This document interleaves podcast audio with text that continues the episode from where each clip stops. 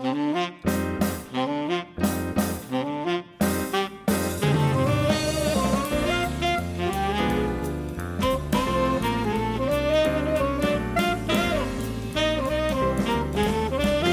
and welcome to episode 495 of Conversation Street. This is for the episodes of the 1st to the 5th of November 2021, and that is episodes 10,470 to 10,474 of Coronation Street. And that's right, it is the 5th of November, fireworks are going on, and they've been banging away all night. They're, they're, they're worse than Maria and someone. Sally and Tim. um, they might have stopped now, but um, they might not have done. If they have, they've literally only It's just nine finished. o'clock. So It's only just nine. sorry if there's lots of bangs. But I love firework night. They haven't really done anything. we haven't really. We're doing some We're fireworks going to a tomorrow. bonfire We're going- tomorrow. Exactly, exactly. So It's gonna be excited. We're going to burn some cardboard. I want to take all of this stuff. Yeah, I love a good fireworks night. I wish it was indoors though. I think the Americans have got I it right here doing their fireworks night in the summer because I don't like it when it's cold and it's particularly chilly at the moment. I'm I- back to scrape on my scrape on my windscreen on my car this week. It's a bit rubbish. I think you'll find that you it's frowned upon to have bonfires inside. The fire department come and tell you off. No, what? I do. We're pretty close to them now, aren't we? The fire station. It is. It's just road, round the so corner on you. Maybe we should. fine, Maybe we should do an indoor Yeah. fire. I know we didn't announce ourselves. Hello, everybody. I am Michael, and I'm joined here by Grand Master of the United Kingdom, Gemma Cox. It's Grand Master. Thank you very I much. said Grand You said Master. Master. You're the master. no, I did actually check Wikipedia before, Gemma. You're no longer the Grand Master of Okay, Wikipedia, I've got a but you were for a little bit. I got confession. I changed it for about three hours, and then I got really paranoid and, and changed it back. You changed yourself back. You renounced your position. And um, that night, I had a nightmare about um, people coming to get me and telling me off about the internet. Which fever? The Queen. I can't be there remember, at your doorstep. but I was like really, I was like got stupidly nervous about She's, it. go, she's gonna be there tapping her hammer like Gary Windass, going, "Oh, what do you do?" Do you know why there isn't a grandmaster at the moment? It was Prince It's Philip. probably It was Prince oh, Philip. You're jumping into his into his slot. Into his grave. You were going to say then, weren't you? How inappropriate. we do have another guest on the podcast this week, Gemma, and I know this is a joke that I literally only did about two weeks ago, but third guest on the podcast this week, it's Grieving Sam. Grieving Sam, how are you doing today? Fantastic, lovely to have you on the Oh, show there, Grieving Sam. Such a little sweetie pie. Oh, yeah, so cherry bad for chicken. him. Um, anyway, um, that well, we did have other guests on the podcast this week. We had Alex and Rob from Walford Weekly, and I do hope you've had a listen to our bonus podcast that was released a couple of days ago because it was a lovely little soap crossover. Some may say even better than the crossovers that went on on the actual soaps this week, but who are we to who are we I- to say? Who are we to say? I felt like a proper podcaster doing that. I was like, oh, we're probably podcasting. We're doing a crossover. We're doing a proper podcasty Wow. family, aren't Yeah. we? It's very fun. What, yeah. me and you? If you haven't heard it yet, then um, yeah, we talk about we, the, the fact that we we watched a little bit of EastEnders this Yeah. week, didn't we? They watched a little bit of Corrie. We talked about it together. We talked about the genre of soap in general, which uh, Jamie did a very good job at, uh, and I kind of stayed Oh, quiet in those bits. But um, I, I can always rely on you to a- uh, add and inject a little bit of intelligence to the show. And um, So we call it. it was it was a lot of fun. So Oh, thank you very much to Alex and Rob for having us. tidying up my tabs today on my phone. Yeah. And there's about there was about ten tabs of EastEnders characters and like who is so and so character in EastEnders and Who what is a- Gray and is he a nice man? can I join an I Love Gray Appreciation Society because he looks really sad. Apparently, on tonight's EastEnders, or was it yesterday? I can't remember when I saw somebody posting this, and there was a lot of Danny Dyer bashing, or you know, the Mick, what's his face, Mick Carter bashing, or whatever. We might have been able to join in, but we didn't see it. We haven't um, gone back to EastEnders, have we? Since we uh, we stopped watching it on Tuesday, but we watched the As three soon as episodes Danny Dyer which more. appears, I'm off. it's just more than I've seen of EastEnders in my life. We did also have a new update of Animal Crossing to play, um, which meant I went to bed quite late last night. So I'm somewhat sleepy um, ahead of this uh, three-hour-long podcasting marathon. So we'll see how it So goes. shut up then. Maybe the maybe the fireworks will keep me awake. Although, it has it actually stopped?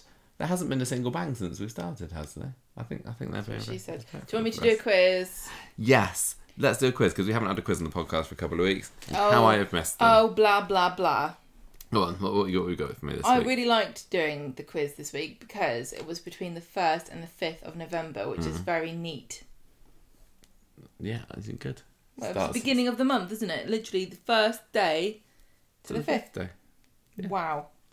So that never I've got to take before. my little simple pleasures where I can find them, okay? really uh, found it very satisfying. Okay, good for you. Years ending in a 1 and a 6 from com- Coronation Street at fandom.com.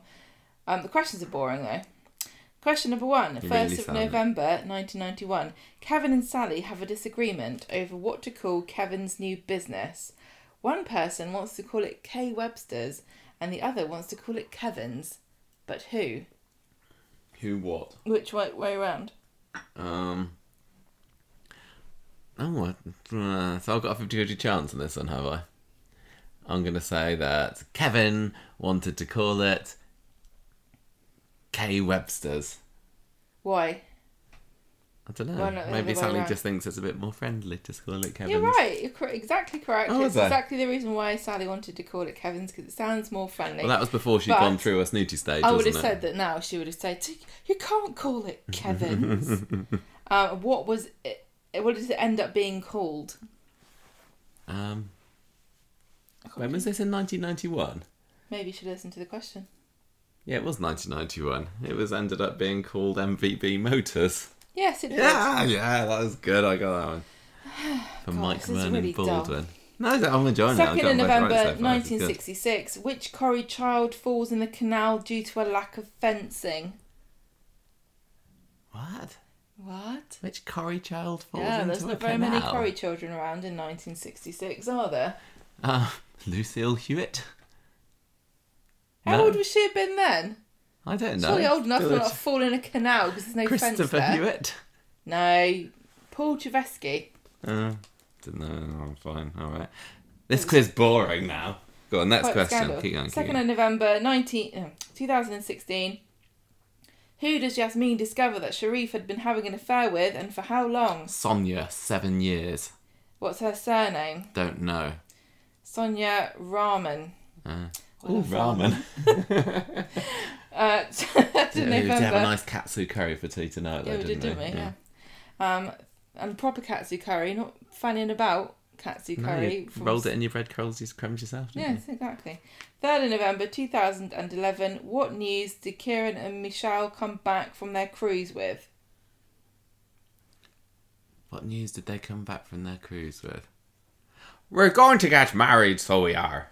Correct. Do you think that Ciaran was always like, Yes, Michelle, you are so Irish? Meanwhile, who excitedly show their engagement rings to Amber? To Amber. Uh, Devon Sunita. Wrong. No. Sophie and Sean. Oh. There's a clue there because they both had engagement rings. Yeah, okay. Oh, and also, this is, when did you say 2011? So Sunita and Dev were married a long, long time before. Well, maybe that. they go like, look at our wasn't engagement thinking. rings. You still can keep them. you don't chuck them away. 4th of November 1996. Which aspiring songbird strops off stage when punters at Chirel's talk through her song? Ah. Who was it that's dropped off? I can See, Maxine. no, I can see this scene really clearly in Fiona. my mind. Yeah. Thought it was the other way around. No, I can just see her going, Ugh. you know that sulky little face that she used to get on her? Yeah. Uh, 4th of November 2016. Who else does Yasmin realise knew about the affair? Alya. Yeah, how could you? She, think she was blackmailing Sharif, wasn't she? Yep. To keep, to keep To quiet. make her Basque machine. Yeah. Final appearance of which character? Oh, um. Well, he didn't hang around long, so I'm going to say Sharif. Correct. Oh, five years Goodbye, since Marc Sharif. Anwar. Goodbye, Marc Anwar. Yeah. 5th of November 2001. Who puts a firework through the letterbox to Underworld? Um, I don't really know. It was Jimmy Sykes, Linda's brother. Oh. 9 out of 11, 12. More than nine. Okay. Birthday time. Sorry, everybody. I've missed your birthdays up until this point. I'm not going to tell everyone it was your birthday. We'll have to find out next year who I missed out. But for the time being, I can re- exclusively reveal that 6th of November is director Quentin Lawrence's birthday and Nigel Havers, who played Lewis Archer. 7th of November, Michael Byrne, who played Ted Page. I'm Ted. Oh, lovely Danny. Young, who played Warren Baldwin. 8th of November, Elizabeth Dawn, who played Vera Duckworth, and Jane Danson, Leanne Ooh. Battersby. What a blessed day. 11th of November, director Will Brenton. 12th of November, Paul Maxwell, who played Steve Tanner, and Rhea Bailey, who played Kaz Hammond. Classic. Not as blessed. Happy birthday to all those November Happy lovelies. birthday. What a dark time. And you're all Scorpios, of course, and we've had this discussion many a time. Yeah. Right. Um. Well, I think. Can't believe Jane Danson's a Scorpio. Why? What would you? What would you um, peg her as? Obviously a Libra. They're the best ones. Everyone knows Scorpios are widely regarded as the worst in the zodiac. And every time I say this, all the Scorpios write in just to prove me right, getting mad about it. I don't know about these things. I know that Leanne's a cancer like me, though. So We have the sweet. same birthday. And my mum. Anyway, anyway, this is nothing to do with what we're talking about today. We're going to talk about what happened on this week's Coronation Street and the environment and all that kind of jazz. So let's get on with this week's street Let's talk. cure climate change forever. Go. Right then, this week's street talk. So Coronation Street this week. I found it kind of dull, Gemma. Wasn't really into Coronation Street this week, I have to say. There's been a bit of a come down since the Coronation Street antics of two weeks ago, but uh, I'm going to do my best to have a bit of a lovely chat about it anyway, because we had some big things happening this week. We had the crossover, we had Abby and Kevin getting married, we had Corey getting banged up. Yeah, it felt like significant things happened this week, but In- in a- without my knowledge or consent.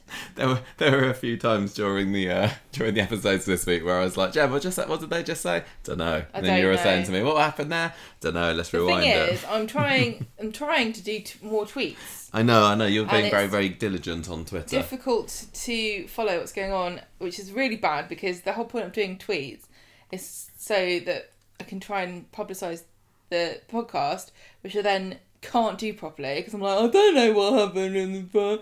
I was doing a tweet. Any tweets that come out during Coronation Street that you're enjoying, you do have Gemma to thank for that, by the way, because I'm just busily tapping away notes about what happens and trying to think of interesting storyline titles. Um, so for this week, we had. Um, I, don't, I didn't even decide what to call this one on the end. We could call it Abby Ever After because it's about Abby's wedding, and she and she was also very Abby, wasn't she, when when Corey got arrested? It was a good Or week could- for Abby. Or I could call it Handgun Wedding, not Shotgun Wedding, because there was handgun involved. Handgun Wedding, maybe. We had the Smoke and Maria's storyline, of course, the environmental, there's a bypass being built through the Red Rec, who'd have thought it storyline. We had a bit more of the heartbroken storyline, and I'm still desperately waiting for some reveal to happen because there seems just seems like they're treading water with this at the moment. Although, again, marriage proposal, big thing happened this week. Did anybody care? I don't really know. Um, we had then had a bit more of the Dan storyline, and we had a bit more of the Danny storyline. Um, did I have the storyline title for Danny? no, London, because he's going he's going Dan south. Dan Dan Dan Dan south. south. He's going. He can go. I don't care. Go on, off you go, Danny. Off no, you pop, me lad. down here. Um, and then we had a little, little bit of the Tasha's to Ash's storyline, although it looks like my um, computer's uh, autocorrected that to Tastes to Ash's. Gemma, would you like to do the Abbey story, or would you like me to do the Abby What do you storyline? wanna do? It's not a long story, isn't it? Um, I don't know. It depends which of us we think can talk about the environmental storyline in the um, the, the least snarky way, because I think we need to take, treat it with a bit of respect. Do you? Yeah, well, we should probably should. Look, I'll, I'll let me do the Abbey. I'll, I'll do the Abbey storyline. Okay, so um, it started off kind of exciting because we knew last week that Ab- uh, that Jack had found Abby's note that she'd left when she was going to go and blow Corey's brains out, and he does a bit of skiving on Monday, pretends to be ill so he can get time off school, and um, he's just like being. Uh, creepily attached to Abby throughout Monday's episode, wasn't he? And telling her how great and awesome she is and everything. So Abby's gonna um, stay at home, look after him, go for a little walk, and Abby says, "Look, I know you're skiving." Um, and then Corey comes down the street, swaggering about, giving her a bit of lip, calling her a psycho mum with a gun who needs locking up. And Jack says, "Ooh, you leave her alone," says Jack. "I'm gonna, I'm gonna, I'm, I'm nearly bigger than you. I'm I'm gonna beat you up." In the cafe, Jack says to Abby, "What was what was Corey on about then? What what's what was his gun that he was saying?" And Abby says, "Nothing. Don't worry. Corey's just going to say anything to discredit me. Don't pay him any heed, son."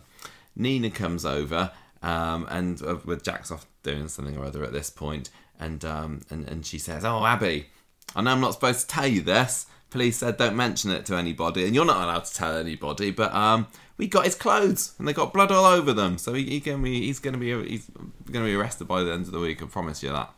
Um, so we had Corey tracking down Stu as well over in um, over in Hoboland, and he says, "Oh, follow me. I need a word with you, mate." Meanwhile, Abby is being sought after by Debbie, and it looks like um, it's the wedding tomorrow. that kind of sprang out Yeah. of nowhere, didn't it? I know she was giving the the invites out last week, and I'm probably she probably did say at some point that it was going to be the first week of November, but it didn't feel like there was particularly a massive amount of build up to me. So when they announced that it was happening on Wednesday, I was like, oh, okay, then fine. I wonder whether that's going to go ahead. Spoiler alert, it did. Anyway, she senses, Debbie does, that Abby is not looking especially chuffing chuffed about this. And she says, yeah, it's because of Tez coming over and he kind of got me all, caught me off guard and everything. Um, also, um, oh no. No, sorry, it's Kevin who's not looking chuffing chuffed, isn't it? That's right, that's right. Yeah, so he says it's because Tez, came over. Also, he's got to go and pick up a car in Bolton later, and he's worried about Abby being on her own with Jack for all that time today. And Debbie says, Don't sweat it, bro.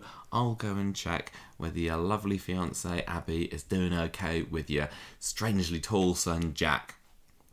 Meanwhile, Corey's with Stu and he says, I want answers. What you done with my clothes, mate? I got you got me gave me your bag, there's supposed to be clothes in them. What's happened to them? And Stu's like, I don't know what you're talking about, mate. No clothes in now. Who, who knows?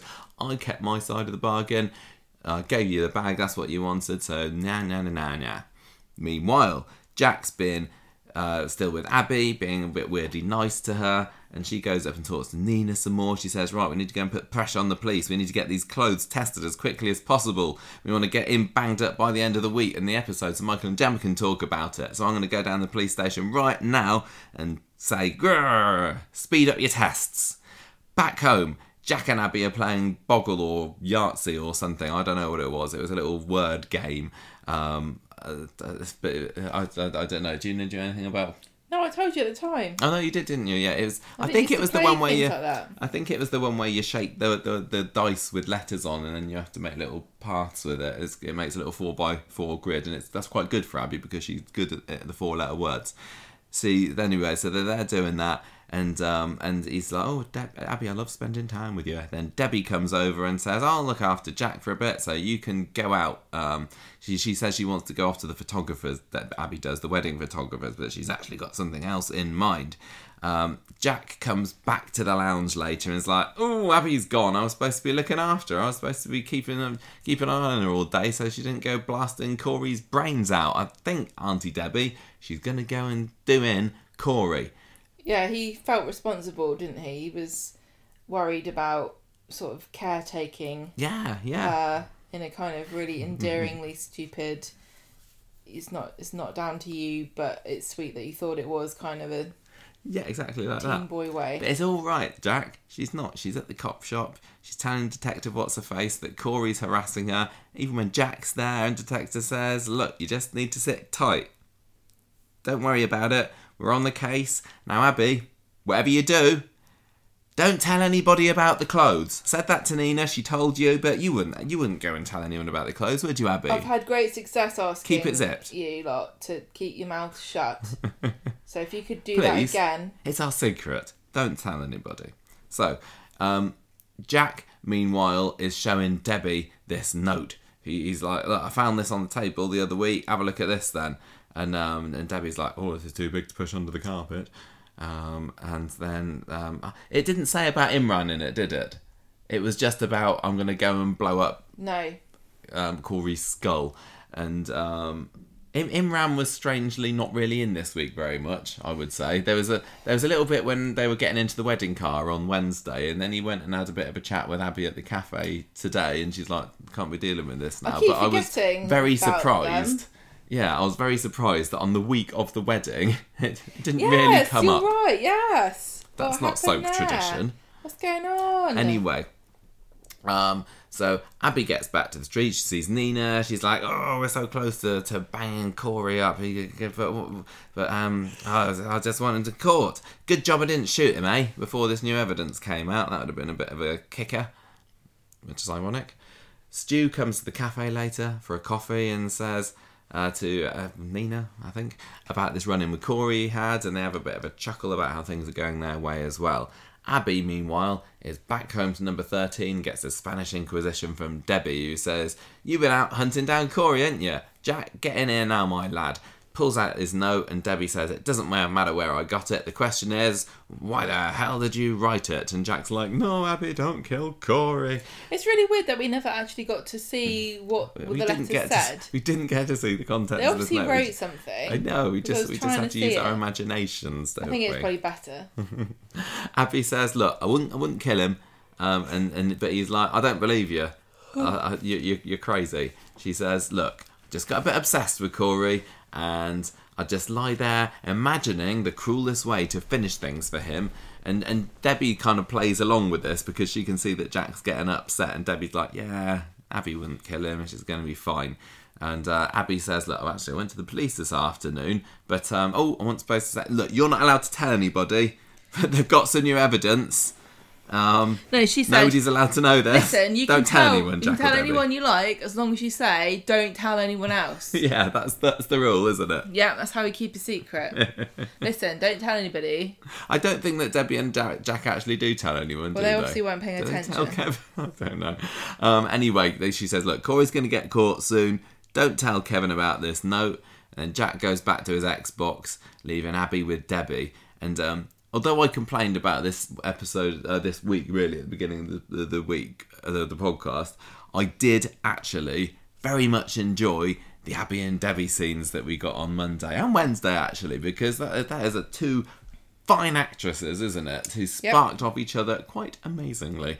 And um, yeah, pop them two in a scene together and telemagic happens. They're really great you. together. They're so, good. great. Yeah. I'm, I'm sounding like a bit a bit sarcastic about this, but honestly, I was I was watching them on Monday, going, "This this is this is a great scene. We have got two fine actresses here. They are both very compelling and very very watchable. So um, more of that, I think, please." Oh, oh no, Oh, she's stepping on the. Abby has just our Abby has just come on to say hello. She's emerged from Because underneath she keeps saying Abby's great, and she's like, "Hello, yes." You're gonna sit down there. You're gonna come purr into the attention to me. microphone. You're okay, no, she's standing on Right. the phone now. I don't do that. Hello. Right. Um, I've lost where I am now. So, um, yes, Debbie, Debbie and Abby are there, and um, and they, they and there's she's like, um, oh, I just wonder. I want to just say. I know What? this is really mean, but do you- do do you reckon that the- one of the primary reasons why they've put all these actors? They got Jack. You got Jack, Debbie, Kevin, Abby. Mm, Is that everybody? yeah, It's because they're all basically the same height. They are. They are. It's um, in the scene where um Abby get, gets Abby's dressed up for her wedding, she's suddenly got high heels on and she's like an inch taller than all the rest of them, and it's really jarring. yeah. They should have had uh, David come into the wedding, going, "Ah, "All right, guys, is this the is this the annual meeting of the Vertically Challenged Society?" I say petite and perfectly formed. Uh, yeah, just like me. I, I think, think- I'm the same height as Jack. Yeah, I think I'm probably a similar height. They're all they're all short stacks, just like us. anyway, um, they, they end up arguing. I say, can I just they? say, anything taller, in my opinion, this is probably controversial, but we're talking about climate change this week. It's very important. Anything taller than five eight is a literal waste of space and bad for the environment because you don't need to be taller than that. You're just using up resources. Think of all the food and calories it takes to generate that extra body height for no reason at all. What can people do about it? Chop your ankles off. but don't then try to compensate with an electric wheelchair because that's also bad. Or some Cuban heels like Mike Lavelle was rumoured to wear one. Self-inflicted in electric wheelchairs are killing the planet. right, Debbie and Abby, what are they talking about? De- Debbie wants to know about everything that's been going on with Corey. Were you really going to shoot him? Where's the gun? And like, hang on a minute, gun? Didn't Natasha just get shot dead a few weeks ago? Did you And- say Gunny? yeah, Gunny. And Abby's like, no, it's a different Gunny. I'll chuck this one down the Dunny. Gunny down the Dunny. Um, it can't possibly be the same one that Natasha was shot with. I don't know whether Abby actually believes this or not. Maybe she just thinks, no, surely that would be a massive coincidence. That's ridiculous. That the Of gun course that, it's not. that went into the sewers is exactly the same one that got washed up alongside Harvey during our big epic super soap week. No, um, don't worry about that. Um, De- Debbie reminds Abby of the old eye for an eye, the whole world goes blind adage, and then Jack bursts in and kills the tension dead by going, Stop fighting! I thought we'd have done this. No. Oh. There are the things are getting high, and it was like this is a brilliant t- scene, and then that Jack Abby comes and and, Auntie spoils it a little bit. I was enjoying that Jack actually. Thank you very much. And he didn't even stay to say very much. He bogs off again later, and then Kevin. He's like, I'm home. sorry, I got. I paused it. I paused my Xbox. I've got to go back. I wonder what he's playing on his Xbox. Um, House of Ashes. New game came out. Is it? I don't, I don't know any Xbox games. I don't know. I don't know if you can get it on Xbox. Um, right, so Kevin comes home and says, Actually, Cheers very much. Abby, I don't know if you for looking after Jack today. So. Corey's on the phone to Stefan later. Um, he's he's on the, he's hunting Stu at the same time, and he says, "Look, um, he he he seems to have got, got the idea that the the correct made the correct assumption that Stu has given Nina and Asha the clothes. So he's getting a little bit worried about that, and that's why they've gone the run on Wednesday. Later on, uh, Debbie and, Hab- and Abby having a bit of a calmer chat, and she says, "Look, Kevin deserves to know about this. This either that or don't tell him. You either tell him or you don't tell him. Easy enough. But if you don't tell him, you got to walk right away from this wedding. And Abby says, "I can't. I promised that I could be good for Jack and Kevin. I'll, I'll, I'll be a great wife." Don't mention Imran. Give me a year. And Debbie's like, look, if you really cared, you would leave Kevin right now and spare him the pain in the long run. So, moving into Wednesday's episode, what was your kind of opinions on uh, the whole pre-wedding situation? Did you did you agree with Debbie? Did you think that Abby should uh, be doing a runner here? Did you think that they actually would get married? Oh man, I don't know. I just felt I, I was I wasn't really speculate. I think I enjoy Coronation Street more, where I spe- when I speculate about things because then it kind of engages you a bit more. But I wasn't engaged at all this week because I was really stressed out about work. Um, and so I just wasn't really properly. And also the other thing is, I really don't care about Abby and Kevin. I've never liked them together. I I think that she's wasting her life on a stupid old man. He's he she is well owner. out she's well out of his league for an, of another for another thing um and i just didn't I, I thought well at the end of the day if they get married whatever and if they don't get married good for me because i don't want them to anyway I, I I mean I care more about them as a couple than like Sarah and Adam and Gary and Maria. And just before we started recording the podcast, we saw on the Facebook group somebody I think it was it Michelle maybe that had posted, "Are Gary and Maria still an item?" And I was like. "D- d- I, I don't know, maybe, but at least I know that Kevin and Abby are an item, and there hasn't been a t- period this year where I've like forgotten that they're a couple that's very true yeah so that's something that they've got for going fact, for yeah. them, I suppose. Yeah, but um, it it, it I, I I I like both the characters, I guess. I mean, obviously, especially Abby, um, and, and that counts for a lot. Um, I but I, I don't feel that they're you know star-crossed all lovers or anything like that. No. Um, but Wednesday comes along, and it is the wedding. They do get married. Um, Jack's got a suit on. He's looking very smart. It's like he's off to court or something. Um, he's dead excited. Kevin's got the matching suit as well, but he's got to go out to pick Summit up first. And this Summit turns out to be a swanky old classic car. Um, and this is where we see Imran popping out the paper shop, isn't he? He's like, wishes happy luck. And I was thinking, ooh, it is all going to come out about Imran today, and the wedding's kept not going to forgetting happen. they slept with each other and that's bad.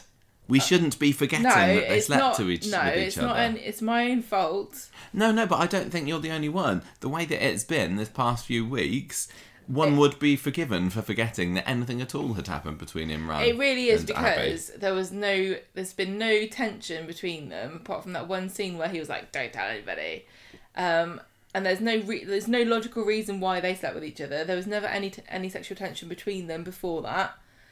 That they don't talk to each other ever. Well, I mean, they were both doing the case storyline together, weren't they? Mm, yeah, but you know what I'm saying. yeah, It's yeah, I totally get what you're saying. The reason they they hadn't established anything. It was like, oh look how shocking this is, but really it was like, yeah, it is, it is shocking. It's like Imran sleeping with somebody off Hollyoaks. You know, like, Could have happened on crossover it week. might well have done for climate change. yeah. um, Look, we're stuck in this in this cabin together, and I'm not going to turn the heating on because that will kill a seal. We've got to find another way of keeping What warm. I do, I don't know. Um, yeah, no, it's it was it was weird. It is like they they p- put it in there so that later on there can be consequences, like maybe Christmas time or something. It literally is. the most obviously bold faced example of this pairing has only occurred for the consequences that will Yeah. ensue. Uh, It, it kind of was a bit like, oh, we got a couple that are getting married. Um, we, we need to get have one of them cop off with someone else just Yeah, before the, the wedding day. Let's have Abby. Oh, hang on a minute, she's already got her No. other drama going on. You didn't oh well, need, we've had it now. you didn't need, you didn't need that to, to add tension to this. Because No. again, I forgot it happened. There were- uh, she she was already having big enough dramas as it is. With And the the other thing is, I am a bit fed up with Abby and Kevin's relationship drama revolving around Abby crying and going, Oh, Kevin, I'm not good enough for you. Oh, I'm such a mess. And Kevin's like, I don't literally care. You're a fit bird. You're the fittest bird I've ever had, and frankly, the fittest one I'm ever likely to get. You could literally do anything. As long as you can cook me fish finger sandwiches and clean me pants, that's all I care about, Abby. Honestly, Yep. but. That should have been put in the part of the vows, didn't it? Yeah. Do you, Kevin, I John Webster? to clean your pants and uh, wash your undercrackers. Clean your pants what and, does- wash your undercrackers. And what does he do?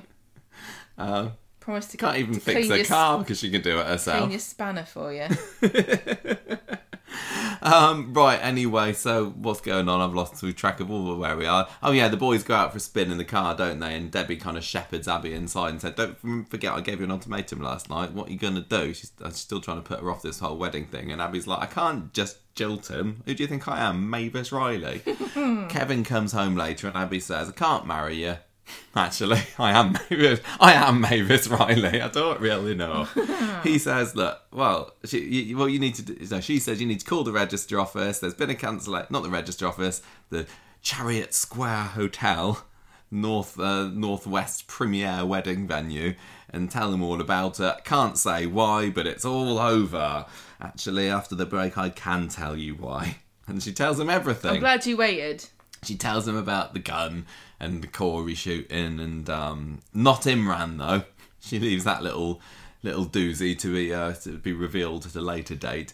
And uh, Kevin don't know what to make of all of this because um, he would never do anything you know violent or get sent to prison for punching John Stape in the face or anything like that. But he's never had a gun. I'll give you that. Has he? I don't think so. Abby says, "Right, I'm gonna go off to give me wed- wedding clothes to a charity shop or something." Going to give them to Emily Bishop. So Jack comes into the lounge. Kevin says, Abby's gone. Sorry, Jack. And he's like, Oh, I didn't know what to do when I found the note. I love Abby and I don't want to lose her. Um, she she didn't go through with it after all. She didn't actually shoot Corey, did she? I did think I as as much as I make fun of Jack a little bit on this show, I did find it quite sweet when he was saying about how he loves Abby and everything. They've kind of struck up quite a nice little family relationship there. It is a shame that it's so um so wobbly and like any minute now it's gonna collapse. But um, it's, It was it's weird because- sweet. Um, Abby's sort of road to her relationship with Jack has not been um like it only feels like recently they've actually really got a proper connection with each other because before then I've thought as though she's being quite standoffish in a way to protect her and him from in in the same similar way to what Leanne's kind of doing with Sam where she's like I'm not you know I've had I've I've, I've not been a great mum Mm. I don't know. I'm not really Jack's mum, but now you know, and they've never really said that she is. Well, he did Or- spend about a year and a half playing Xbox in his room during the coronavirus pandemic, didn't Who he? So- didn't? so there's only so much bonding. But you see what I mean? It's, it's kind of interesting that they haven't. He hasn't called her his stepmom or mum or anything. No. They don't necessarily have that relationship in the same way, but it still feels that they do. Yeah, yeah, it's, it's, it's quite nice. It's not putting a label on it. Although he does, um, he does, um, he just can barge in at the wedding, doesn't he? After you may now kiss the bride, and he's like, "Can I come and have a cuddle with you as well?" No. I'm only You're gonna have to stop doing this. I understand about social uh, niceties. So um, he I wouldn't call it social nicety, baby. later on, um, Abby's having a cry in Seb's garden, and then a taxi pulls up for her. And what do you know? Just in time to stop her getting into it, here comes Kevin down the road. I forgive you, Abby. I forgive you. Just come and. I, I think to just be stuck in cleaning his pants and making me tea. What Yeah. other things does Abby do for Kevin? Is that, that's all Um, he needs, she isn't it? the spanner for him. she gives. She wipes his oily rags down. she writes rude notes on the on the whiteboard that then reveal it's her handwriting. Handwriting, yeah, yeah. Um, she she stops Kevin and um, Tyrone from killing each other over the whole Molly thing. Oh, that got I mentioned this week, didn't it? Somebody or other mentioned uh, Kevin sleeping with Tyrone's wife. I can't remember who it was. Anyway, Kevin forgives Abby, forgives her everything. I tell you the other good thing: What? they can probably wear each other's clothes, Yeah, they can, probably can. same size. Yeah. Um, he forgives her everything, um, but she doesn't know whether she can forgive herself. And Kevin says, "Look, being with you, it's like driving a classic car. Everything's faster, fuller, better."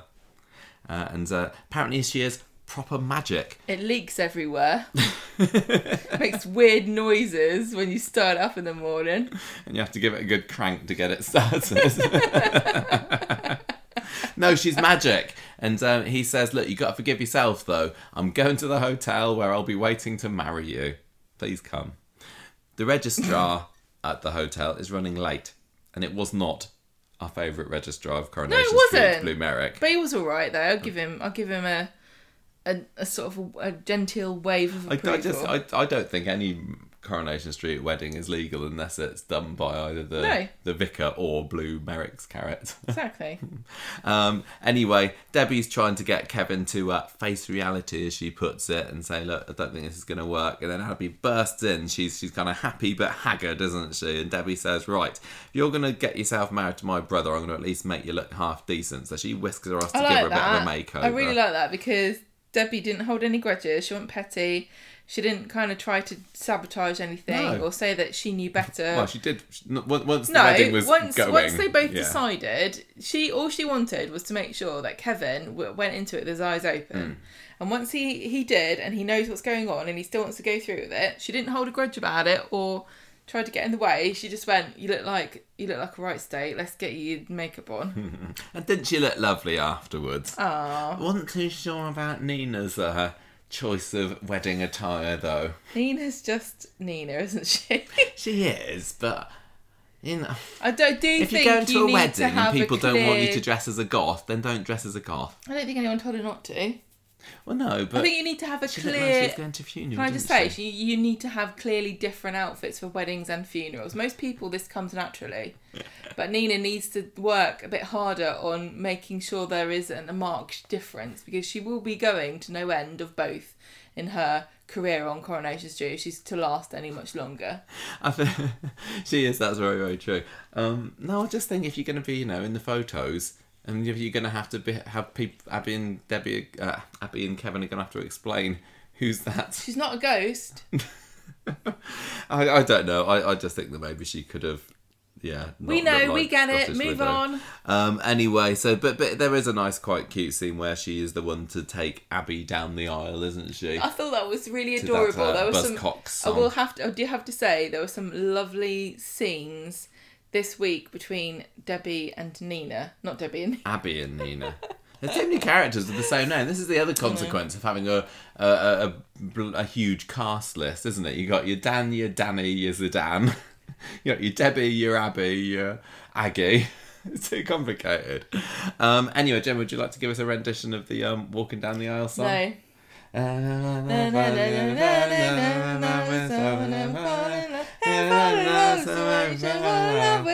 That song. Now I know that from Shrek.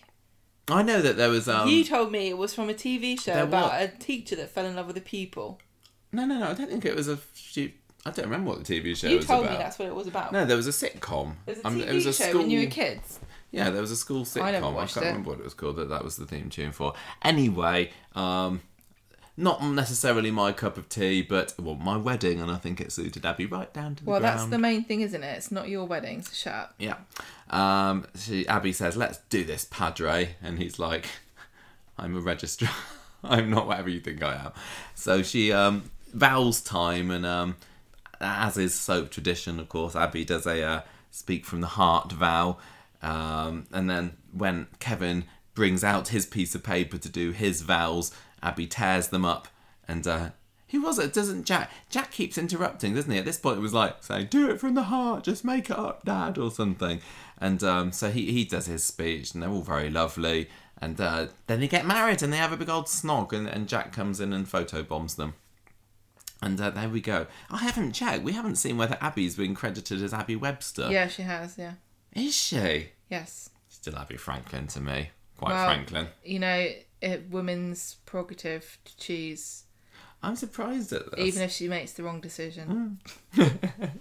It's quite funny because we've been talking, well, on the show they've been talking about Abby and Kevin's wedding for a while, haven't they? And there was a stage where she was like, I don't want to get married or don't want to get a traditional wedding. I just want to, you know, turn up anywhere and have a, go into some, when they're going to get um, married in some burnt out rave hut or something at some point. I can't remember. Yeah, I remember that. Yeah. And, um, but I, I think that they, they just about got the balance right. And she seemed pretty chuffed with how it went anyway. So that's all It's fine. not. I don't like this idea that it's somehow cooler if you're a woman to not want to get married or I know you said that at the it's time silly. when, the, when like they first let came everybody up. get on with it. It's not. It doesn't make you cooler that you don't care. The other thing It that just I- means you shouldn't get married then if you're not bothered. The other thing that I didn't really like about the wedding, because there's um sorry this wasn't wasn't necessarily a Corrie wedding for the ages, was that there weren't very many guests there, were there? Because Well, they no. hadn't been told that it was No, back on. yeah, That's- But- it's like how can we explain the COVID restrictions in the world where um, they're not even wearing masks anymore in this in Weatherfield? They're not. Now somebody pointed this out to us on social media recently, didn't they? And I'd completely not noticed that. But yeah, the the masking is gone. Nobody is wearing masks anymore, which um almost ties up with what we're seeing when we go out to shops at the moment, doesn't it? But anyway, um so they're married, hurrah, and um Later on, Abby promises Debbie that she really does love Kevin. Good job, really. And Debbie says, "Well, wish you all the luck in the world, Chuck." And um, then even more good news comes in because Nina has been told by D.S. Swain that there's enough evidence on these clothes, don't tell anyone, to rearrest Corey. Hurrah! Um, and also, Abby was texted about it, but she didn't call it because she was in the middle of getting married. Over at the Rovers, the word's kind of spreading that the wedding went on after all, and Tyrone and Tim are kind of missed, miffed that they missed it. And uh, and then Nina sees Imran in the cafe and tells him about Corey, and he's looking a bit pensive for a little bit. And then uh, he, Sally and Roy discuss it, and then Imran's kind of standing in the background with his thinking face on. And then he dashes back to the office saying, "Maybe I'll be able to get Kelly out." hooray and uh, then the detective turns up to the wedding after party thing and apparently the police turned up at brent towers but there was nobody there it sounds like they were tipped off and they'd done a runner Oh, so the stage was set on friday for an epic chase uh, and i don't know cliff top tumble slash gun shootout explosion dramas let's see what happened. Well, it starts off they're hiding out in an abandoned warehouse. Were we to believe that this was some kind of printing warehouse? no, I, I said that because I I didn't know, but I think it would be a bit stupid and obvious to hide in a property that you owned. Oh well. But it, yeah, they were they were they found somewhere, hadn't they? They're, uh, the the plan is that they're going to get a bit of money from Eli's dad, um, Christian, his name was, and uh, they're going to go and hide out on a houseboat somewhere. And don't forget Sounds that good. Eli's dad, Christian, was the one he got the job because Eli wouldn't testify against Corey. Yes, yes, But Eli also was the one who kicked Nina. yes, that is correct. Um, Stefan's pretty mad at Corey, isn't he? He's like, you basically our lives are ruined now. Thanks a lot. I thought son. it was really weird that he suddenly his wife disappeared into nothing. I'm pretty sure he had one. I don't remember now. You said that earlier, and I was like, did did he? I don't know, but it doesn't particularly matter, does it? Um, Corey's starting to have a couple of regrets about kicking Seb to death. Finally, So I didn't, didn't mean to hurt him that much, Dad. Didn't think he was going to die. And Stefan's like, look, I'm not going to let you get banged up. Don't worry about it. Oh well, you tried your best. Um, Kevin and Abby are um, having their honeymoon in the cafe later. Um, Leanne's there. They find out about Bernie's there. Bernie's there. I would was- not want. I couldn't think of anyone better to celebrate my first morning as a married couple than with Bernie. She, what, what, she, she, uh, Taking she, the what did she say? I'll give you six months or something, didn't she? Yeah. Which is that? Yeah, she, she must know. Abby goes and tells Gary about this new evidence. This is. I didn't like that Gary was the the person to pull all this together Yes, today when he's had this, so but- little to have anything to do with it. Yes, but don't forget that he owes Kelly a favour because he killed her dad. That's his involvement, isn't it? He he Kelly's in prison Hmm. and he's protected for Kelly because he feels guilty that he killed Rick, her dad. And ever since he did that, he's been trying to look out for her and, and look after her. And he knew that by getting Corey in in prison, he would be able to get Kelly out. But So Kelly, that's why he did it. yeah, Kelly's still not going to forgive him if it ever comes out about the No, whole killing your dad thing, though. but she might have to think twice about it.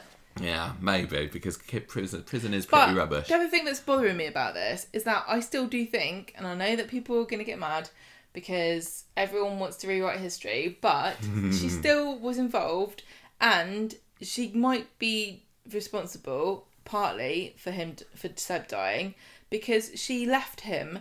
She ran away when she realised he was still conscious and he could speak. She thought he'd be he'd be all right and he could call for help himself. And let's not forget what he actually did, which was to drag himself by his elbows across the pavement to his girlfriend. Hmm. If he had, if she had phoned the police before then, when she realised that he was still alive, would he be alive now? Very true. I think she doesn't deserve to be let out. I think she should the she should be tried again for what she actually did do. Let's actually this is the thing. It's not what she's in prison and it's not fair because she was tried for something she didn't do. But she needs to go back on trial for what she did do and let's have people probably decide then what the punishment should be or whether she should get one or not. And if they decide okay fine you know, she's been punished enough, let's let her out, fair enough. But to have the whole thing ex- expunged from her record, which is probably what is going to happen, is not a real reflection about what she actually did and what her part in it was. Well, if the uh, if the jury on that trial is made up of Corrie fans on Twitter, she would definitely get let out, wouldn't she? Because it feels like that the uh, the the uh, majority view on social media is that she should get punished for it in some way, but maybe not a custodial sentence. And and I think people might say, or the majority of people might say that because she's she's served what six months in prison by this point, she's paid for it, and and it's still going to be with her for the rest of her life in her head, isn't it? I don't think. I think she's still going to feel some I- level I of responsibility for I don't feel guilt. I don't feel bad for her, Michael, because she's not real. Oh, good. Just let me in. Just let me in, Sam last week. Hmm. Sorry, Sam. I forgot you were here. Yeah, you're right.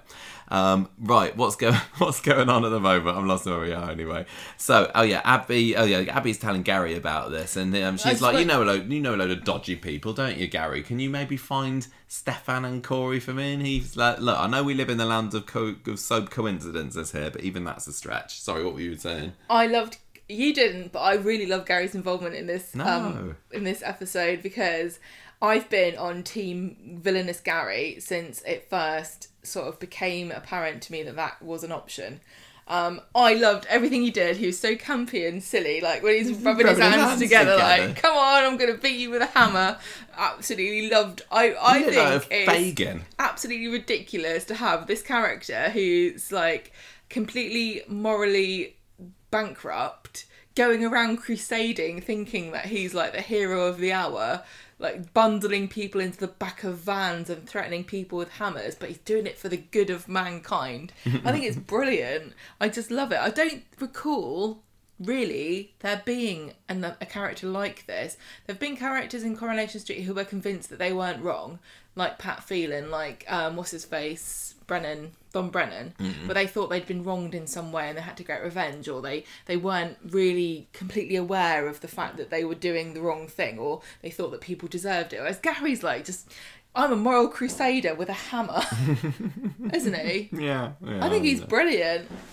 I d- More villainous Gary. It, it just felt to me like he swanned in at the last minute, and I know he had had things to do with the storyline before, but even his contribution to the storyline this year is I'm going to come in for a week or two and then disappear off for another few months. It's unfortunate, but I think um, it maybe it should have been sort of maybe we needed to be reminded again of what his link was, but At least before the episode where it all kind of came to a, came to a head. I remembered because I'm really invested in Gary and this storyline. But maybe maybe it's a bit obscure for for people that were maybe just on their phones Corrie, which is also me most of the time. So um, Gary, Gary, even though he says he probably isn't going to be able to um, track down the Brents with his uh, band of dodgy mates, he gives it a go anyway. But alas, he comes away without any leads. They say they. Uh, he says they could be anywhere now, and uh, Abby says, "Oh, hang on a minute. What about Eli's dad? Don't know why I didn't think about this before, actually." And he's like, "Do you know where Eli's dad lives?" And she's like, "Yeah, I've been doing a load of dodgy research about him online." So he goes um, and finds him, Good lad, Gary doesn't ask any questions. yeah, he just takes his hammer. He's got a very persuasive looking hammer, hasn't he? That he pats as he before he drives off. Can And, I uh, just say there is no fun nickname for a hammer that's as good as Gunny. Hammy. gun. But then, Hammy the hammer. is that describing a few other uh, members of Well, that- Coronation Street? Oh well, I I think most people call like Hammy the hamster as a pretty. You couldn't kill a man with a hamster, unless it's Richard Gere. Depends where it goes in. Move on. Mr. Eli, the Christian, is on the phone in his van. Stefan later, and he's like, "Right, I got a van for you. I'm going to come and get you and uh, transport you away from somewhere." This is a little bit like Harvey, wasn't it, with his plane the other week? It's a really stupid idea as well. Uh, I was and I was thinking, can you get away with this these days? Is it possible? I don't think it is.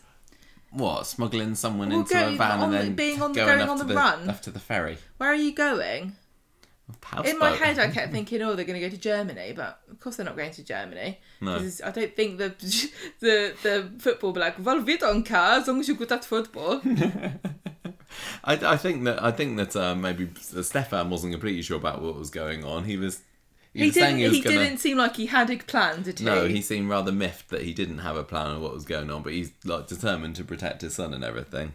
Um, anyway, Stupid bloody kid. Gary comes I over. Felt, I, I felt What? secondhand rage for Stefan this week because he's he had it made and then his stupid bloody kid came and messed it all up. It's just like when you get a new carpet and your kid spills ketchup on it. Like, well, I've worked my whole life for this and you've just ruined it. in one big bloody stain all over the place. um, he shouldn't have been a, a, such a hands-off father all these times, should? All this He thought time, it was so he? cool getting getting Corey and, and Asha that little apartment. Yeah, Little- exactly. that, that, was that the very beginning much of the proved that, that he had no time for Corey. He just thought he could buy him off and say, "Here we go, have a bit of money, so I can get on with my magazine." Then You can't just come and in at now last minute like, as wow, a helicopter parent. You got to do it all the way through. You got to be, you got to go to those parents' evenings yeah, and say to the teacher, "How come my kid's screwed up? It can't be me." I bet that Stefan would try bribe teachers at the parents' evenings. Now, what if I told you that I could put you on the front cover of Hale magazine as Teacher of the Year? Would, would that Um, convince you, Michael? Oh yeah, yeah.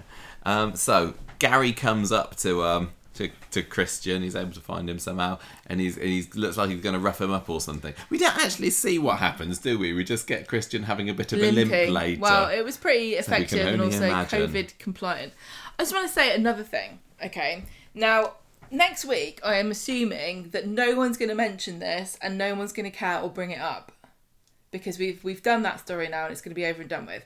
But in real life, imagine the epic scandal that would ensue if a publishing magnate who was in charge of one of the biggest magazines in the Northwest, Higher Magazine, that everyone reads all the time, they do, yeah. plus the up and coming young star of Weatherfield County, Corey Brent, both embroiled in like this massive murderous scandal and trying to go on the lam.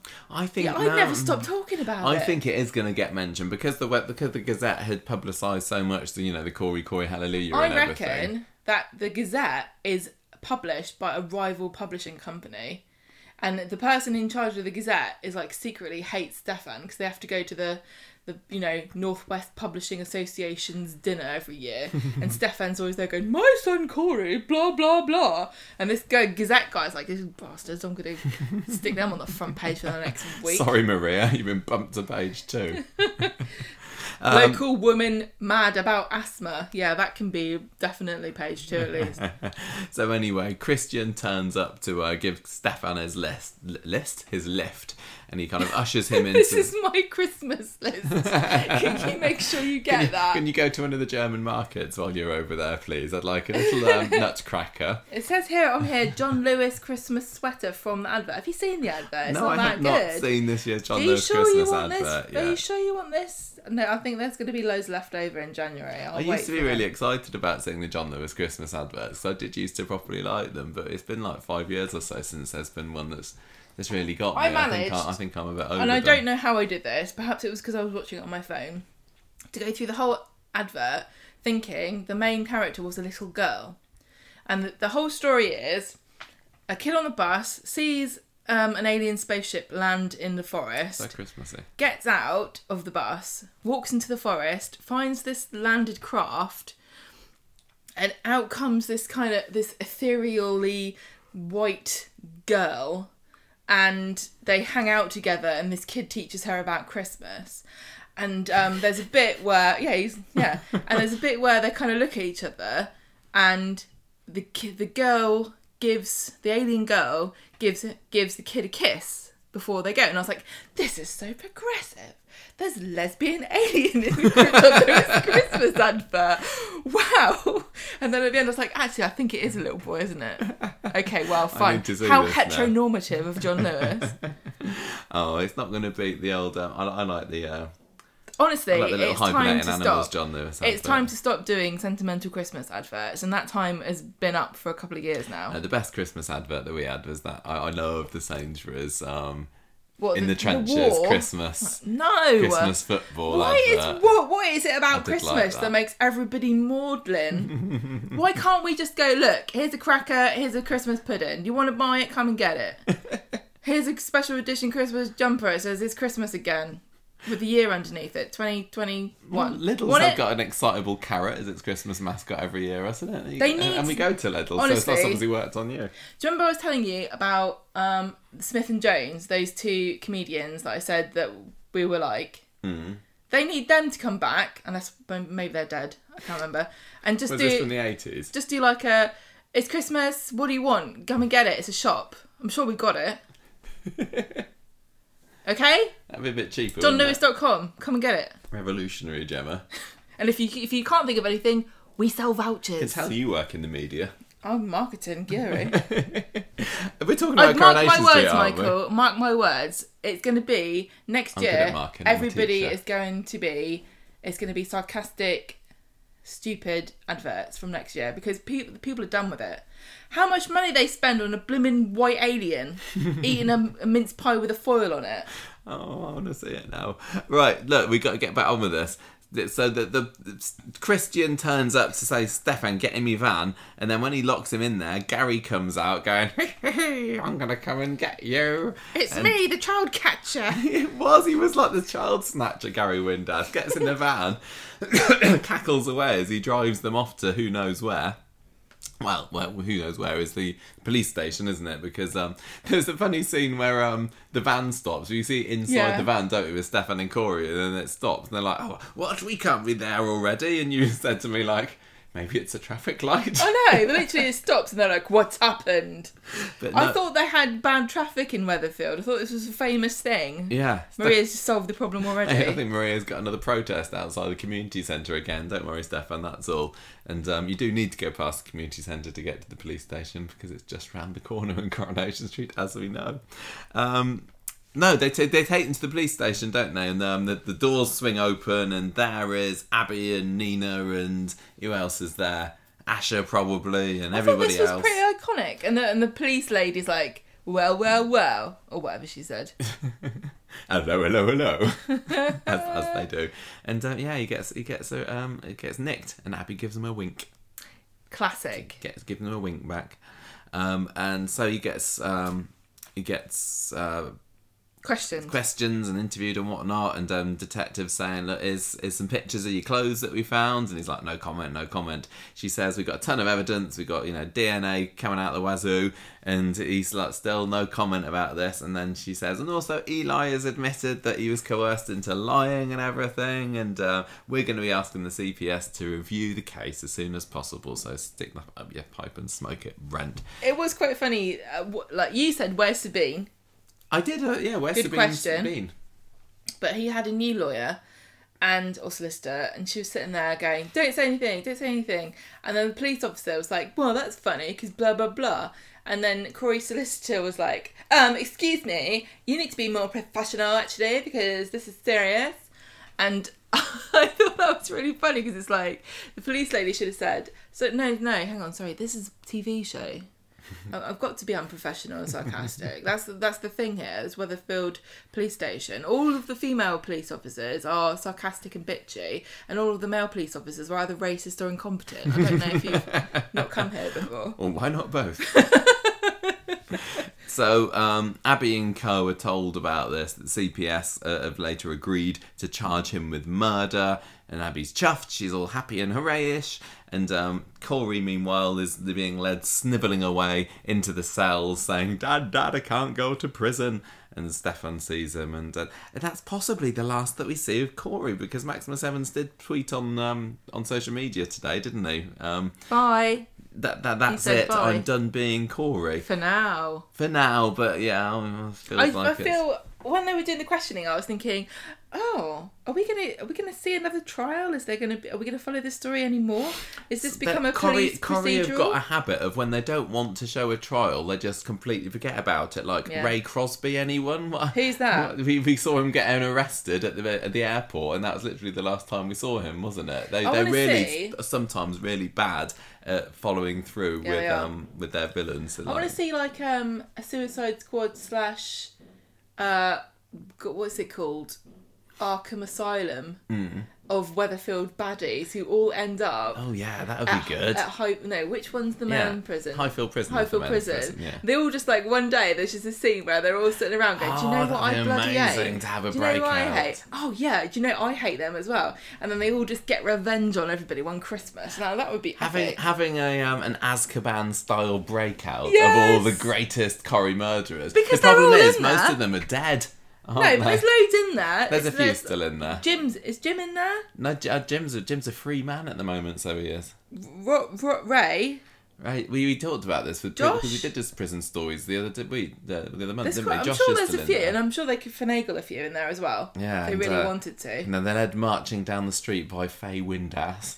Yeah, um, it would be kind of funny and and like imagine if they be like just fun. sec- were secretly just depositing these people one by one over the years without us really thinking about it, and then one day there's just a scene where they're all like, "Right, lads, let's break out could this be a, dump." like a proper good long term plan It for would the, like, the next Corrie producer. Right, that's it. Who wants to be the next producer? Because this is a free idea for you. Yeah. Oh, I want that now. Me too. okay, so um, we've got is Har- yeah Harvey's in there, isn't he? He's not dead. Yeah. Oh, that'd be good. Anyway, um, so. I- I- Imran's dead excited. He goes and tells R. Kelly the good news, and he says, basically, we're going to get you out soon. Um, She's Abby- like, "What do you mean? How long will this take?" And he's like, "It's Just soap soon. for like two weeks, probably. Yeah. People will forget. These people are all imbeciles. They can't even remember whether Maria and Gary are going out with each other anymore. They're like goldfish. Um, Kevin, meanwhile, has bought Abby the biggest rocket in the shop, and um, I've heard she- about that. and uh, they're, they're going to light it to, to celebrate Corey getting banged up, and also to as a bit of a tribute to Seb as well. I think this is a really cool idea, and it I made me it wish I nice had the biggest rocket in the show. I shop. thought it was a nice idea. Then then we had that bit with Imran coming in, and she's like, "No, no, no, that story isn't for this week. Sorry." And um, so she and it was her and Nina, wasn't it? That went and knit it together. It was a lovely Strange- scene. It was a lovely scene. I'm surprised that there weren't more characters there. No, I thought it was good. Just these two. They they light it. Um, it kind of fizzles out, and Abby goes to go up to it, and I was like, "No, no, don't go back to a lit firework." And then Nina says, "Don't go back to a lit like, "Well, it's one firework." We were paying attention in school. weren't we? night, not the only thing I know about fireworks: don't go back the to a things lit I learned from school: say no to drugs, never step on the third rail Hmm? Of a railway line. What's Don't step on the third one. I don't think you're supposed to step on any rails on a railway track. No, you can step on any one you like, but I never could work out the third from what. I don't know Because what you're if there's three, here. one of them, two of them could be the third one, depending on which way you start from. Look both ways when you cross the road, especially if you're a hedgehog, Mm. and Don't go back to a lit firework. don't go back to a lit firework. Also, don't store them in your bread bin or something. I can't remember what the rest of the firework code is. I remember being shown some really gruesome adverts when I was a kid. I was wait, I was waiting for in this scene for Rita to come marching in, saying, "We don't like don't fireworks around here. We haven't, I haven't sold fireworks in the cabin since 1975." 1975." but no, she didn't. She Um, obviously didn't buy it. He obviously bought it from Dev. He's Yeah. like, Dev's like, hush, don't tell, don't tell Rita But I got laid under the counter. Yeah, the double O Dev firework. um, the It makes a biggest loud, one in the it shop. makes a loud noise and makes a mess, but you probably won't enjoy it. As it goes up in the air, it goes, "Hey!" hey, anyway, it does fizzle out, and uh, and but then it relights itself somehow and um, explodes in all its CGI glory in the in the sky and they were above them. watching it and they had tears in their eyes, and I thought it was really nice. I thought it was sweet, but I just I No, just I liked it. I thought it was a really nice ending. That was the end. That was that was uh, bit us went out with a bang. being told. Now move on with your lives. This story is finished. But but Nina and Asha, remember they're back together again, and they haven't really done anything with that for a while. So. No, that's fine. I just think it's a bit sad that they can't use actual fireworks on Coronation Street. Why do they have to use these naff CGI ones every time? We probably can't trust the actors with things that blow up. But You this know- one did actually launch, didn't it? It launched into the sky. I think we maybe saw a few little real sparks. There are definitely some And then when they look, the last final shots are just so painfully, obviously fake. Oh, you're such a bitch. It's probably really difficult to film them. it probably you probably have to do something weird with film or something. You just get a special camera, it's fine. What, just for one fireworks scene when you can just CGI it At in? the end of the biggest story of the year, yes, get a real firework. Um, Ian, um, are you sure that you want to spend 20 grand on this one camera for this one thing? Well, we have just had Coronation, uh, Coronation Street, so try and cut costs when you I can. don't know why they do why they do it this way. I assume there's a reason. I didn't think it was obviously CGI today. It's because I'm looking out for it. Every I- time somebody goes near a firework, I'm like, here we go. Sometimes it is like clearly, obviously, not even remotely in the right scale. Hmm. But today it was fine. I mean, if you told me it was a real firework, I'd believe you. In Someone's, fact, someo's going to tell me now that it was actually Yeah, a real firework, I think it probably they? was Come a on, real firework. send the email because it wasn't even centered. The the first bit of it, it was over the side yeah, of the that's roof. the bit that I'm saying I think was real, but it was the final shot when it kept on going. Because you said there seems to have a whole firework display packed inside that one rocket, didn't you? I wanted. Do you remember that um the video of that uh Fourth of July display some poor town did where they set it all off at the same time and it was like Well, this is about like five seconds. We, we had our firework factory catch on fire in Southampton Yeah, a couple did. of years ago, didn't we? I was driving down to school one day and there was a massive traffic jam and we had to go re rerouted somewhere and it turned out that the firework factory that I always drove past Yep. had gone up in smoke. Who'd have thought that putting Very a colourful. firework factory right in the middle of town near a main road would be a big mistake? So, right So, next to the so, mattress so. shop as well, that was. And the car, used car place, and all the cars caught on fire, didn't they? I don't know. I don't know. So, are you, are you And it wasn't even during the night, so you could enjoy the fireworks. No, it wasn't. It was daytime fireworks. It was rubbish. Are you satisfied with, with this being the end for Corey? Do you think it was um, a fitting ending for him? Um, Exactly. I wanted him to die, but you didn't. I didn't want him to die, but then the way that he went off today, it was like, oh, maybe I kind of did. It felt like, oh, so you, he was he was given a reprieve from Coronation Street, which was when I was maybe expecting his number to be up for for his own exit, and it just felt a bit, I don't know, it didn't feel quite big enough. Um, I kind of enjoyed the stuff with Stu and the and the uh, and, and the bag and the, the clothes and everything, but the actual um, hiding out scene, it just didn't feel. It just didn't do it for me. It didn't feel. Um, It didn't feel very enough. epic, and I don't know what it was epic is the word. I Epic wonder it whether it was because it was too soon. It felt like it was it was like paradoxically both too soon yet also not soon enough, you know. It either had to have happened immediately following the events of Coronation Street or it should have waited for a bit longer. Yeah, if if after Coronation Street, literally the night of Coronation Street, they'd have been like, right, because definitely been right, right, you get in this van, we're going. And then Yeah. had a chase down the motorway or something, and it's like, oh no, the motorway's closed because Dev's car's exploded over it. And, and that, that would have felt a little bit more tense and everything. But here it's like, oh, they're probably going to get caught, aren't they? Because it's, you know, it's the end of the week. It feels like the story's Yeah. wrapping up Yeah, now. and also I remember thinking, oh, oh no, it's Friday, so they probably could get caught today. Oh, Yeah. And and so when and then when Gary came along and and um, just dropped them off at the police station, I was like, mm. I tell you what, it's a shame that they just kind of botched it a little bit in my head, a bit like they did with Phelan, and and they. They, they shouldn't have done because he was the like you know he's been the best villain this year I think Corey and I think he deserved a more epic exit. I know that Stefan's supposed to be rich and everything, but he can't be that super rich. And if there was ever a, a better demonstration of the difference between a millionaire and a billionaire, I don't know what it is because Jeff Bezos would have just got on a spaceship and launched himself to the moon. and Stefan's like, "Come on, Corey, we're going on a houseboat." We're gonna we're gonna straddle this massive rocket and then blast ourselves into the oblivion. Oh, somebody's bought it, Kevin. what?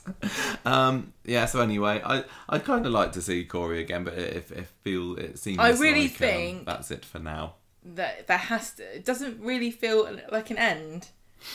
He's not going to be let out though, is he? He is a bit of a murderer, and um, it, it could He's got affluenza, Michael. He's locked up for a little while. What about Stu though? Michael, think- he's a rich, white, middle class kid who They- made a bad mistake, but he's got a promising football career ahead of him. Mm. What about Stu? Do you think we're going to see him him again? Because I I don't know. He's kind of- kind of really want to. money. Yeah. Uh, there's there's no reason at all, particularly for him to come back, apart from you know Billy with his soup kitchen and everything, which is all he seems to do at the moment. I can just but- imagine Billy coming up to Summer with I'd that manic grin that he didn't see any gets on his face sometimes, going, Summer, just tell me what you think of this idea. How would you like it if Stu moved in with us? And she'd go, Yes, that makes perfect sense. Of course I would love that, Dad. Or Billy, or whatever. it's going to happen now, you. isn't it? Um, I, I, mm, yeah. What else? I think we're to. Oh, Kelly. Then you already said about um the fact that she's probably going to come out soon and, and all will be forgiven. I'm wondering whether um this is her release might maybe reunite um Imran and Toya. Is Elsie still with them? I don't really know at the moment because Toya's not turned up at all this week, despite Well, the fact there was an environmental if- progress pros, um, protest going on, which I thought she might have a passing interest in. If Kelly's going to get kicked out and she needs a bed to stay in, then is Elsie going to be booted out instead? I think I think Elsie's probably gone by now, but uh, yeah, I see what I reckon is going to happen is Kelly's going to come out. Um, Imran and Toya will will celebrate together, and Toya's to like, all right, mate, I forgive you, and then it's to come out about Abby. Yeah, probably. Th- This is the this is the problem. This was one of the problems with the wedding. I think the fact that I couldn't truly be happy for Abby, who is you know one of my favourite characters in the show, because I know that there's still the lingering issue of her her night between the sheets with Imran. It's still going to come out, isn't it? And it's probably going to come out quite soon. Do you think it's probably like a way of trying to safeguard Kev- Abby and Kevin's relationship because once they're married, it's more difficult to split them up? Well, it, yeah, okay, possibly, but oh, I just I just, just hate don't- I really don't relish had Imran, Abby and the, um, together. Don't relish the fallout of this at all. No, no, I, I don't either. And I don't like Kelly, and I don't want her to come out. And I think you're going to be disappointed there. oh dear, Um, anything Smoke else? Maria's. And we move on. Next storyline. Okay, so this is our um, this is our. God, we've been So- talking for ages about that story. It was a big story, you know. It was the conclusion to the one of the biggest stories of the year. I suppose Um, so, And and now on to um, a- lesser storyline. but a more But important it- one. yes, it is very right. important. Okay, we have to do this. Disclaimer: we we understand this is serious. Climate change. My personal thoughts about it, it's not not the place for this for me to go on about it on the podcast. it's obviously It's important. one of the most it? press, pressing and scary things. It scares me more than COVID. When I think of the future, I don't even think there is one. Part, part partly one of the reasons why I don't really, I'm not in a hurry or probably will never have children is because I don't think that there's a future for them to live in because the planet will be on fire. Um, so I've, I, scary. I don't think. it's yeah, gonna be that I'm. I'm really worried about it. Like I I when I pay money into my ignorant. pension, I'm like, do I, what's the point of this? Is that, am, I- am I going to even? I think the age that we are, by the time it hits the fan, we're going to be old and nobody's going to look after us, and there's not going to be any resources uh, allocated to the medical help for older people because everyone's going to be trying to save the planet. That's what I think. I think it's serious. With all that That's a bit said, I'm going to make jokes about this because it's stupid. Okay. So all, all the world leaders this week have been having their little chinwags about Apart it, haven't they? To China. Chi- apart from China, and, and maybe Joe Biden's fallen asleep during some of it. But um, One of the things. this right, is so Coronation Street say- and, and what? Can I just say something? Yes. Now, I always wanted to do this, and I thought, I thought, I thought this seems like a logical thing, knowing human beings and how horrible we are to each other. Um, that a consequence of climate change and the fact that there's no real incentive for any country to do anything, while other countries are benefiting economically from flaunting all of the environmental rules, right? Hmm, Flouting. whatever. Either this is going to happen, or somebody can make a really awesome movie about it. I reckon there's going to be climate wars where rich Western countries or Northern Hemisphere countries will just go, look, at the end of the day, we could eat less beef and we could turn the lights off, or we could just blow up a continent of people that we don't care about, kill about like billions of people, and then we can pollute a bit more and they'll we get us some breathing space. Do you know what I mean? Yeah. Climate wars. All of the West going to China, stop polluting, or we're gonna drop a bomb on you. Don't you think that's that sounds quite a fit? Like if it gets to the stage where it's like we have to stop polluting, how can we do it? China won't listen to us, and there's a billion people there, and they're making lo- they're making lots of stinky smoke like Maria doesn't like. Why don't we just bomb them all? You could stand for Weatherfield Council as well because uh, My I'm going to stand on nuclear war with the southern hemisphere, apart from apart from Australia and New Zealand. Yeah. Because they're cool. Do- Oh Can you see God. what I mean? If it gets really apocalyptic, I literally cannot see how it wouldn't make sense to some crazy, like, not necessarily every country, but there are some crazy countries out there with maniacs in charge. there are, yeah. Is it not a logical thing for human beings to say? You're not saying that this is what you would do, but you're saying that this is what somebody might decide I'm to do. like in You my wildest dreams, I can imagine this. this. happening. But also, it would make a really good premise for a science fiction film. Oh yeah, yeah. Don't you think Oh, that no, would be a cool- is, It's a good idea. And if you watched it, you'd be like, "Huh, I guess that could happen." Yes. You wouldn't be like, "Nah, that's stupid." what Terminator robots from some from the future to kill a small child? I don't think so. I can't Right, enjoy this film. It doesn't make any sense. Come on. You, what's Maria been up to this week, eh? What's going right, down she's on the red annoyed. rack? This this was also crazy because um nobody seems to mind the fact. And what did this come up this week or this was new this week, wasn't it? So Uh, unless we've missed it, this is the first we've heard of the Red Rec being bulldozed to put uh, to make way for a bypass. yes, um, And Maria's not very happy when she hears she about wants it, to save she? the planet for her child, who I've forgotten the name of. Liam. Now I could just say, um, I think she needs to broaden her horizons a little bit because she keeps saying, "What about my kid, Liam Connor Jr.?" Mm. I don't think anyone's a massive fan of him apart from her. it's not like he's really cool or funny or sweet like Sam. No. If they went, "What? We need to save the future for Sam for poor little orphan Sam," everyone would be like, "Oh, okay, I'll sell my car Mm. and take the bus." yeah, But as, Liam as it Collins like Jr. it's, he's never even in it. He's not in it. I don't know. He seems like a bit of a wet blanket, honestly. um, Sally is looking at fancy paint samples because she wants the That front was door funny. to be painted like the Ander- Andalusian.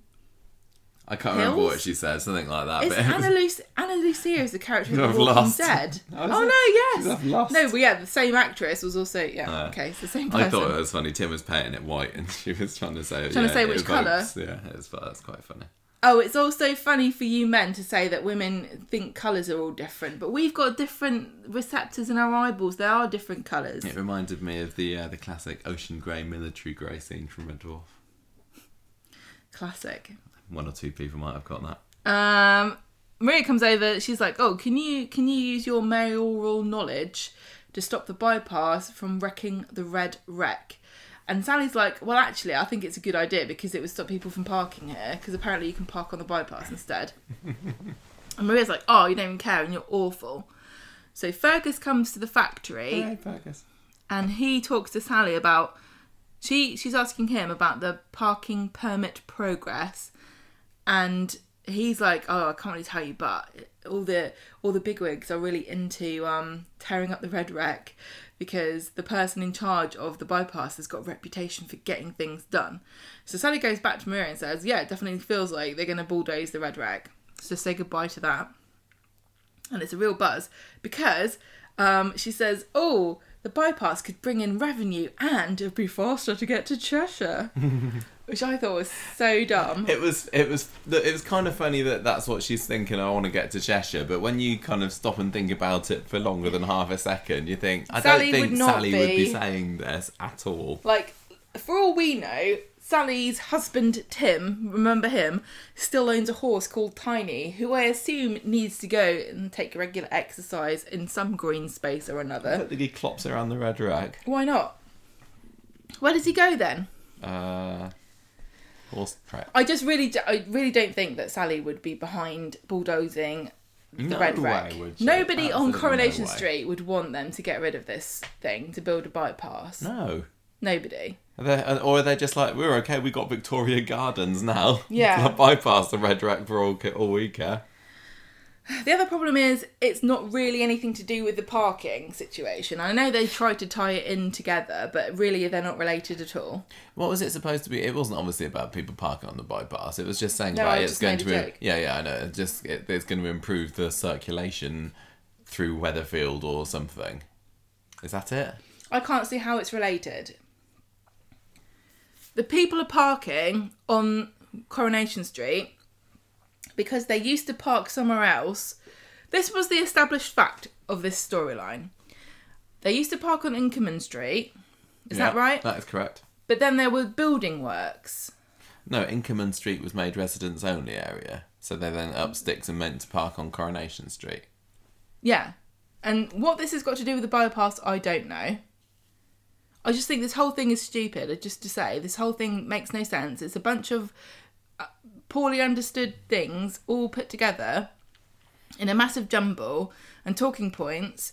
Nothing, like nothing's you're clear. the podcast. Yeah, true. nothing's nothing's clear or thought out properly, just like this podcast. um, and you know, we watched um, we watched some episodes of EastEnders this week to do our bonus episode um, with Walford Weekly, and there I don't know how it fit into the rest of the storyline or how it worked with the characters and stuff, but their climate change sort of issue du jour made way more sense and was much easier to understand it than this one. much less, you know, there dramatic. was a burger bar and there was a little kid who's going stop eating meat on mondays. Everyone should ha- eat vegetables on mondays meat free mondays. Yeah. and the guy in charge of the burger place was like shut up kid. You're trying to you're ruining my business. And then And then by did- Wednesday or He's Tuesday, he's like, okay, we'll do I a veggie will burger. then. Literally it was su- such a simple well Hmm. thought out Relatable. relatable. It's easy. Like you can watch it and go, yes, I can see that this is a thing that I could do that would have an impact on the planet. The little girl sat, said, you know, if you do this X Y Z, great, brilliant. What is this about? What can I do watching Coronation Street about this storyline to do with the bypass? That just go, right, all right. I won't go on the Weatherfield bypass next time I'm in I'm in the area. Someone stopping up there, yeah. I'm I I also like nobody is out there bulldozing local playgrounds for a lark. I eat a burger on a Monday. I don't bulldoze a, a playground to build a bypass. It also seemed from watching EastEnders that that little kid that they had been the spokes, uh, the mouthpiece for it. It felt like that it was within her character, and I've got no idea No, who I this girl yeah. is, but it was established fairly well for me over those um, couple of episodes that she was a bit of a A mouthy Greta Thunberg. yeah, basically she was a bit of an SJW, wasn't she? And um, and I- and I think that she would say that. Um, Maria literally didn't even like, know that asthma existed before precious Liam Connor Jr. got it from huffing exhaust fumes. No, choo- choosing Maria to be the, the spokesperson for, for this and the, and the face of Corrie's crossover, I It, just feel, it feels like they're deliberately trying to sabotage the entire thing, which is surely not their intention. I think in the writers' room it's like, oh, which characters don't we really have anything to do with? Who who's not been doing much recently? Who can we? Who's, a, sh- blank slate? Who's a shrill harridan who will get people on our side with her mindless shrieking about her child that nobody cares about? oh, oh yeah, that Maria. Maria. Who's the person? Was she the one? Who's the one who had the pink? Yeah, she had she had a pink. No, that was Eva, wasn't it? Might as well got Eva to do it. Maria did have a big car earlier this year, didn't she? Yeah, But she said 'cause she was Gary going to sell it because it's environmentally. Well, where's it? Where's the money for that then, Maria? But she hasn't sold it, but she just parked it down Inkerman Street. anyway, Maria contacts Chris, the journalist. Every time that flipping journalist comes up, I'm like, yeah, but where's Dr. Gaddas? Come on. Because because the actress is the Dr. Gaddas's daughter. So. Um, I think in Bring your mum to work day. on the show, Dr. Gaddas is it's canon that she has a son. Is it? I think so, Oh. but maybe we misunderstood, and Chris is actually a girl. Oh, I don't know. Chris, the journalist, is going to film a social media post to get everybody on the news so that they can also stick it on in EastEnders. Yes. Uh, Tracy bomb- photo bombs the video with a big bouquet of flowers as Maria's doing an impassioned speech from the heart. And then she starts arguing with Maria, and Maria, Maria uses this opportunity to sort of vent her her spleen about how awful she feels about the future for her children and climate change, etc., etc. Very impassioned. And Chris is filming, going, "Yeah, this is bloody brilliant. We're gonna get about twenty likes for this on Twitter. I can't wait to upload it."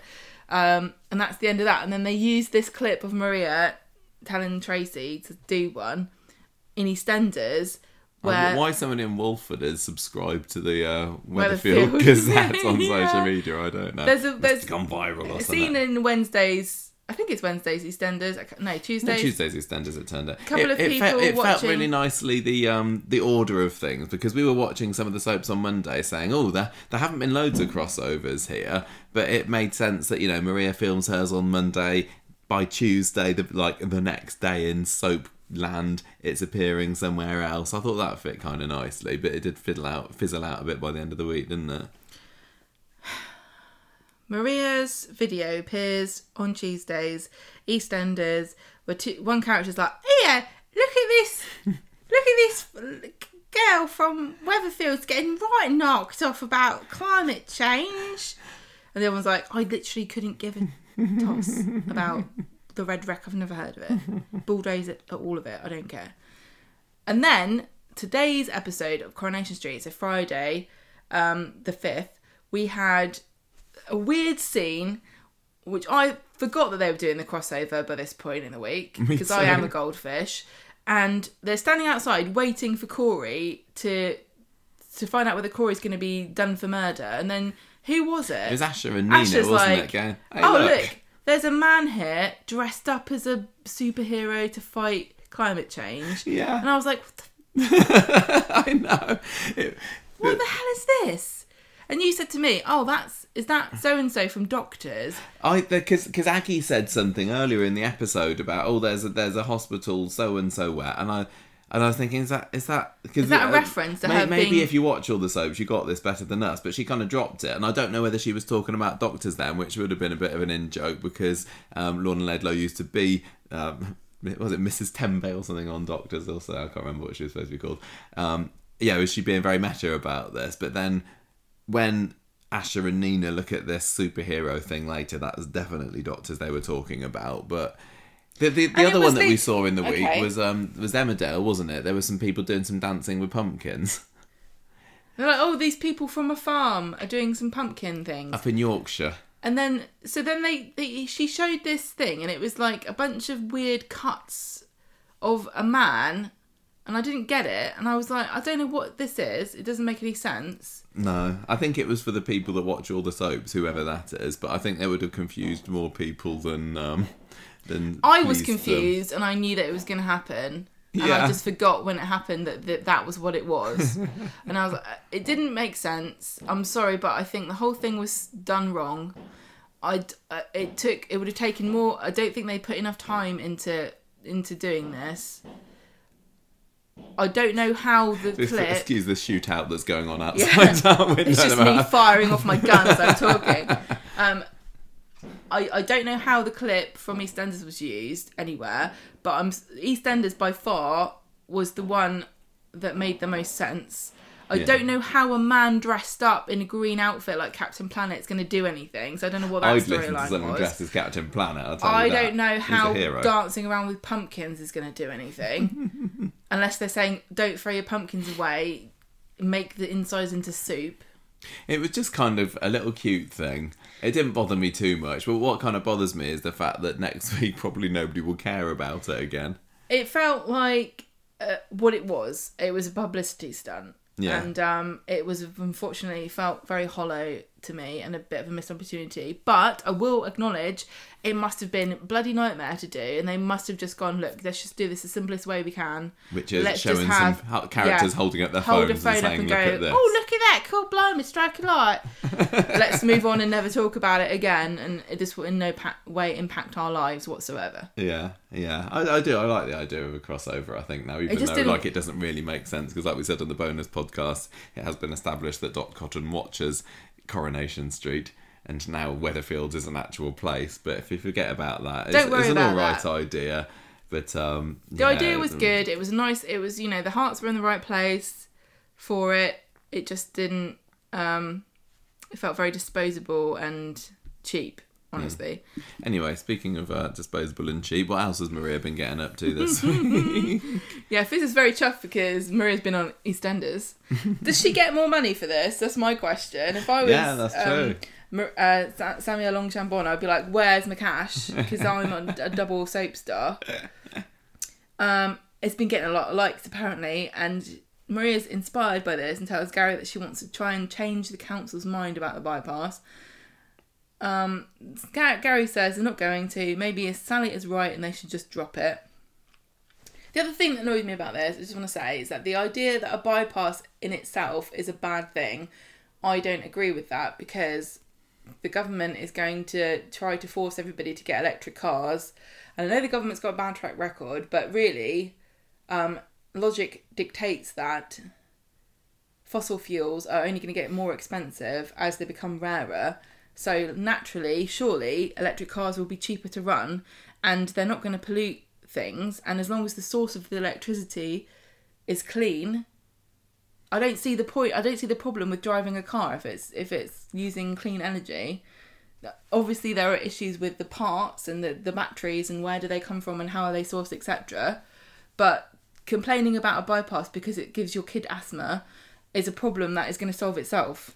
Well, Maria, this did get brought up, didn't it? Because Maria has a bit of a chat with Ken and uh, Daniel about it later, and she says, "Oh, I know the government says we're going to go uh, fossil fuel free, but I don't really trust them." Moving on. Yeah, that did, felt like a very dismissive and stupid thing to say. Also, um, they brought up the fact that the Red Rec was supposedly, well, it's, it's got Roman remains underneath it, hasn't it? Which is the story about the uh, Yeah. for, for the spider from twenty years ago, and they're like, "Oh yeah, but they're just not going to build over that bit." Anyway, Anyway, surely there's some kind of um, law against them knocking it down. Well, I would just. I don't know. I don't know these things. It just, it, you know, it just didn't feel like an actual thing that could happen. No, it doesn't feel like it. In this day and age, that knocking down a park. Imagine if somebody decided now, because we've got, we're really lucky in Southampton because Yeah. Mm-hmm. we've got lots of green spaces here, haven't we, for such a big city? And if somebody said we're going to build a massive bypass through the common, it'd be like, No, you're no, you're not. not. You're not though, are you? exactly. Okay. Um, right, so yeah, Daniel and Ken see Maria and like say sorry about that. She says about the bypass. They say don't worry about it. Um, I, I don't. oh, she says let's let's do something and do a demonstration. Let's protest meeting, outside. Yeah, which is this going to conveniently going to be right in the community centre. Which hasn't been used. I don't believe that. When I because I, I was again I was kind of half, watching this on Wednesday and I was thinking what why why are they going to go and do a demo are they? They're going to go and protest at Weatherfield Town Hall or something. And then it's like oh no what they protest are they going to the community centre or are they going to meet in the community centre before they go to oh no they are actually having the meeting at the community centre. That uh, that doesn't I don't think sense. that doesn't make sense no Maybe they like to go on a tour on, on, of the place that they're going to wreck. yeah I think Boris Johnson should try that. Um, Roy and Mary are there, as you might imagine. A crowd gathers. Aggie turns up. She eventually says she's got to go because she's got a casserole on. no, she said, I can't get arrested. I've got a casserole on. I, I enjoyed That's that. probably Aggie's best line, and I think she's she's I rapidly kinda becoming like my her, favourite Aggie. Bailey. Yeah. What was in the casserole though? That's the question. Um, pineapple juice and Roadkill.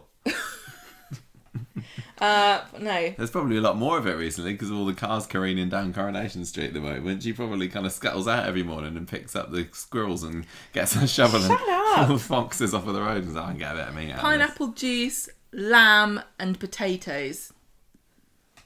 Casserole. Yeah. Aggie surprise.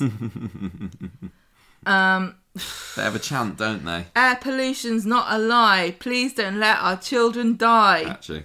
Now, again, such hyperbole and ridiculousness. If you want people to believe and care about what you're saying, you need to be honest and truthful about it. You need, like, who's died in Weatherfield from cars parked on the road? Um, Lisa Duckworth. Parked? Yes.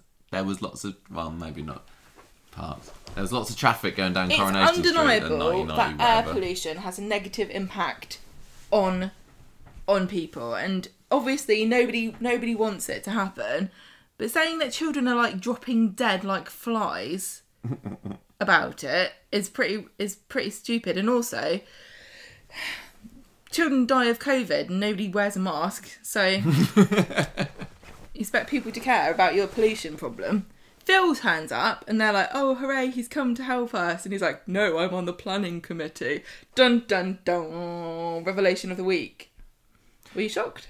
Um, oh, I was just I thought it was thinking, really did, we, did we know that he was the councillor No. before? I can't really remember. I would have No. thought he probably would have told Fiz though. It might have come up in conversation. Fiz has n- not let him get a word in edgeways. All the time they've known each other, she's just be going, oh, Oh, Tyrone." my ex, oh, his Romanian girlfriend. Yeah.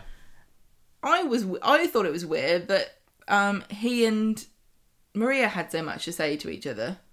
Well, no, it was Fiz and Maria kind I of. know you, that's what you said to me, but the, it felt like somebody was being a proxy for somebody else in this scene. Hmm. Honestly, Maria's still going off on one. She records a soundbite for the Gazette and feels like, "Look, let's chat later." So they go to the cafe, and he says to her, "I'm on your side, but there's nothing Phil I can do.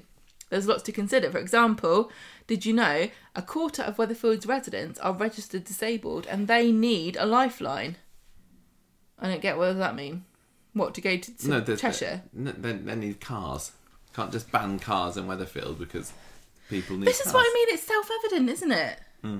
This is why the EastEnders storyline was so much better because the guy was like, "Look, I'm a burger restaurant. What do you want me to do? I have to sell burgers no matter what day of the week it is." Hmm.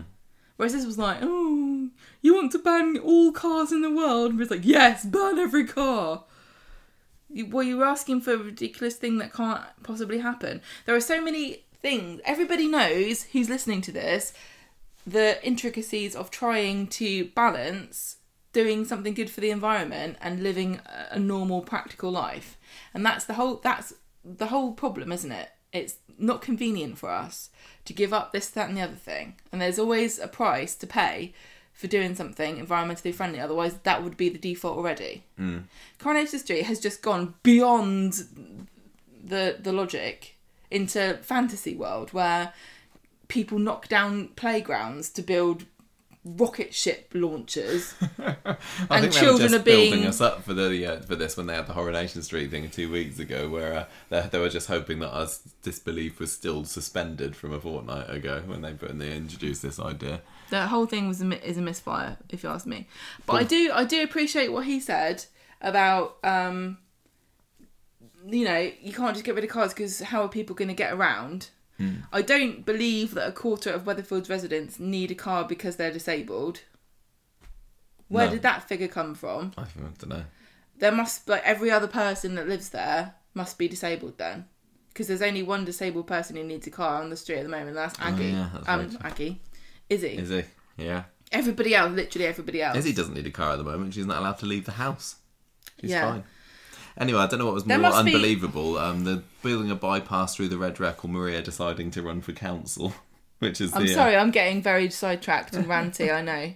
Um, yeah, I, I believe that that statistic must be based on some realistic figure, but I feel like it had has been misrepresented in this example, and unfortunately, again, misrepresenting the facts doesn't help anybody. It just makes you look out of touch, and it it doesn't. It means that the nobody's going to actually try to help you with a solution because instead of helping you with a solution, they're just arguing with the reality of the situation.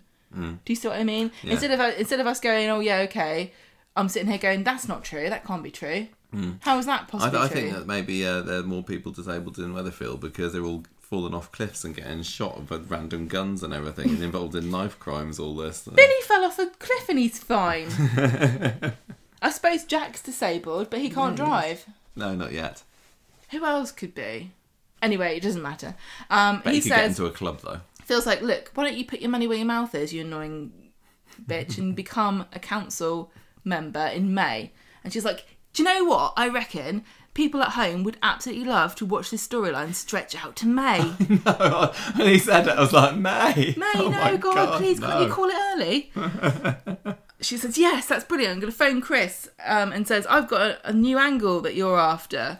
And knowing what I know about um, local newspaper people, and I'm sorry, Andrew, if you're listening, um, Chris was on the other end of the phone going?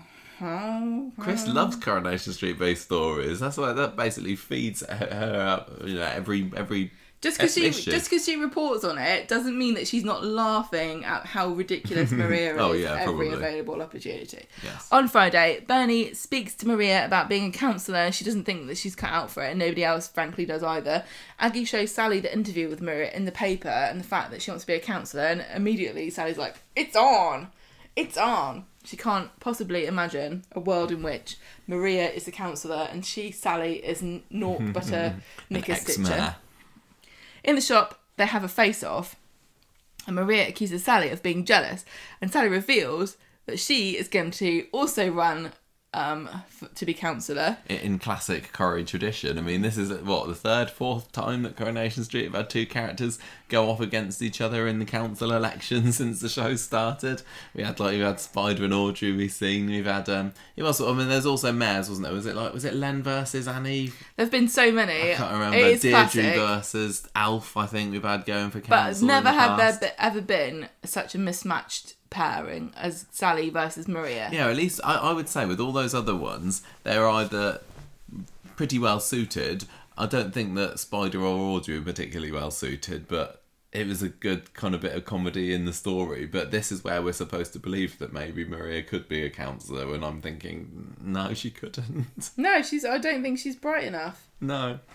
And I, you know, whether or not you think that politicians are that clever, at least they've got to have some kind of Machiavellian kind of, you know, uh, impetus and uh, sneakiness in and, uh, you know, they've got to have something about her. Maria's like, what is she? She's been she's been in the show for She's twenty years, fine. and she's still just like she feels like a bit of a side character that hasn't had much to do. They have a pub chat later, and Phil offers to help her out. And um, this was quite funny because they're like, "Oh, what party are you going to go for?" And Maria's like, "Well, clearly, because I'm so invested in the environment and I care about the future and climate change, I'm going to run as an independent." Hang on a minute, isn't there a green I think there is a party that's um that's supposed to be for that, but as far as I can tell, that's not what they spend their time doing these days. So, Fiz toasts campaign team Maria, and unfortunately, I also think that uh, Sally is going to be a um, an independent. But they're that's what she always independent, aren't because they? they don't want to alienate anybody. But you just know Sally's a Tory, don't you? and they always go independent on Coronation and Maria probably would be a Green. Why wouldn't you just go, look, the Green Party, the party that I know they want to get rid of the royal family, but we'll come to that when we when we save the planet. Then we can redress that bit. Yeah. I don't know how much more there is to discuss about this. You seem to have been quite vocal as, as you've gone. Well, I think we should add you as a mouthpiece there. You, do you want to run for council? I think you'd do I a good job if you just need really to be a bit of a. Uh, I would love to run for council, but I just think I'd. The thing, the thing about it is, it's all very well and good. Maria be like, oh, I want to stop the bypass, but then if she stopped the bypass, what would she do? yeah, very good point. And- and then if what I'm other sitting- if policies you're you got, yeah, if you're sitting there Um, in stop the- asthma. if you're sitting there in the audience, you're like, what are you doing for provision for the, the quarter of Weatherfield residents that are disabled who need to have access to the tram stop? She'd be like, um, I don't know. Hmm. Bypass? she doesn't know anything about anything. No, she doesn't. It's very. We need more funding for local GPs. I wonder. What are you going to do about the school round the corner that people um, are complaining about? There's no green space there. I wonder whether um, this is going to tie in with Gary's eventual eventual downfall because having Maria be elected as a councillor and then it turns out that her husband husband but yes they they did Her they showed they showed other. each other their Show rings didn't they show us your rings. rings they are married It's classic. if it turns out that words. the Weatherfield councillor is married to a murderer that sounds like a May um, Britain's Got Talent Week super soap story Weatherfield I think revelation. I think I've predicted Which Maria was rubbing Sally's nose in the fact that she was in prison and she lost her councillorship or whatever. Yeah, Do you know what I say? I can't wait to hear what Tim thinks about this. And Maria, you were also in prison, weren't you? That one time when you um, married, Married to Pablo a gay illegally, man to but- get him as a green card. Maybe that can also be her thing, running on immigration. I'm very friendly to immigrants. At least Sally, And I'm pro gay because I was married to one. at least Sally was exonerated, wasn't she? As as was pointed out. But Maria, you actually did I don't think try and do a visa you- fraud thing. Yeah. That, that's going to come out then, isn't it? If I was Sally, I'd be dropping her right in it because of that. I think Maria should run on a campaign of putting speed bumps in up and down up um, Rosamund Street and Coronation Street to stop people from getting run over every five bloody minutes. Yes, absolutely. Um, where was So, so can I just ask, What? what is now Maria's stance on parking? Or have we forgotten that is a problem? Do not care about that anymore? No, she still doesn't like it. Well, she doesn't mind it as long as they don't park on Coronation I Street. think that they should knock down the Red Rec and put a parking, uh, Yeah, what would you say about that? Catch twenty two there, Maria. Ha! Um, I Why doesn't she? Hmm. Why doesn't she say something like, "Let's"? This is this is the annoying thing to me. She could do something like, "Let's install a bunch of electric charging posts up Rosamund Street so that people can park there and charge their cars that are electric, and it would incentivize people to get electric cars, and they wouldn't have their diesel cars and their petrol cars blowing smoke all over my kid." well, I'd vote for you. They had an electric charging car post, so they got rid of it because the company that was paying them wasn't paying them anymore. as far as I know. Um, I think that I, I, I, I think it was weird that there was no Toyah in this storyline. She was like Toyah was well out of it. massively notable No, by her absence. Toyah was like, "This is stupid and makes no sense. I'm not going to be involved." The fact later. that the fact that I mean we, we we say what why did they have Maria doing it when she's shown no bent for this kind of thing in the past whereas uh, conversely we have Toyah who has you know climbed up a tree and then been chained chained to railings and run a juice bar with a eco warrior we didn't see hide nor hair of her this week. It was very odd. I, I don't know I don't get the thinking there of no let's not bother putting Toyah in um, uh, is she just too tied it's up with COVID Elsie or Imran things. But no, I think that was really, really, really stupid. Or she could have at least been cheering out of a window because they were protesting right outside their flat, weren't they? Going, yeah, I, I, I'm with you, Maria. Yeah, and Maria and, Maria and Toyah are supposed it was to a be bit weird that they're like, "Let's get Ken and, and Mary in here. That's who we need." And Aggie, she's got casserole though. She's got to go. Yeah, it was odd. And also, I, I do wonder, like, if you're going to do something about climate change, was the idea of getting Spider back in for a little one-off appearance, was that ever brought up? I wonder. Did they ask, what's his name, Martin something or other, I can't remember, to, to come back to Coronation Street for a one-off? I would have loved that, and we could have had a little tie-up with Emily, what's she up to at the moment? Because this week on EastEnders, they had some um, random brother turn up, didn't they? Yeah. the brother of the woman that was going out with the, that married to the awesome Eve. Eve.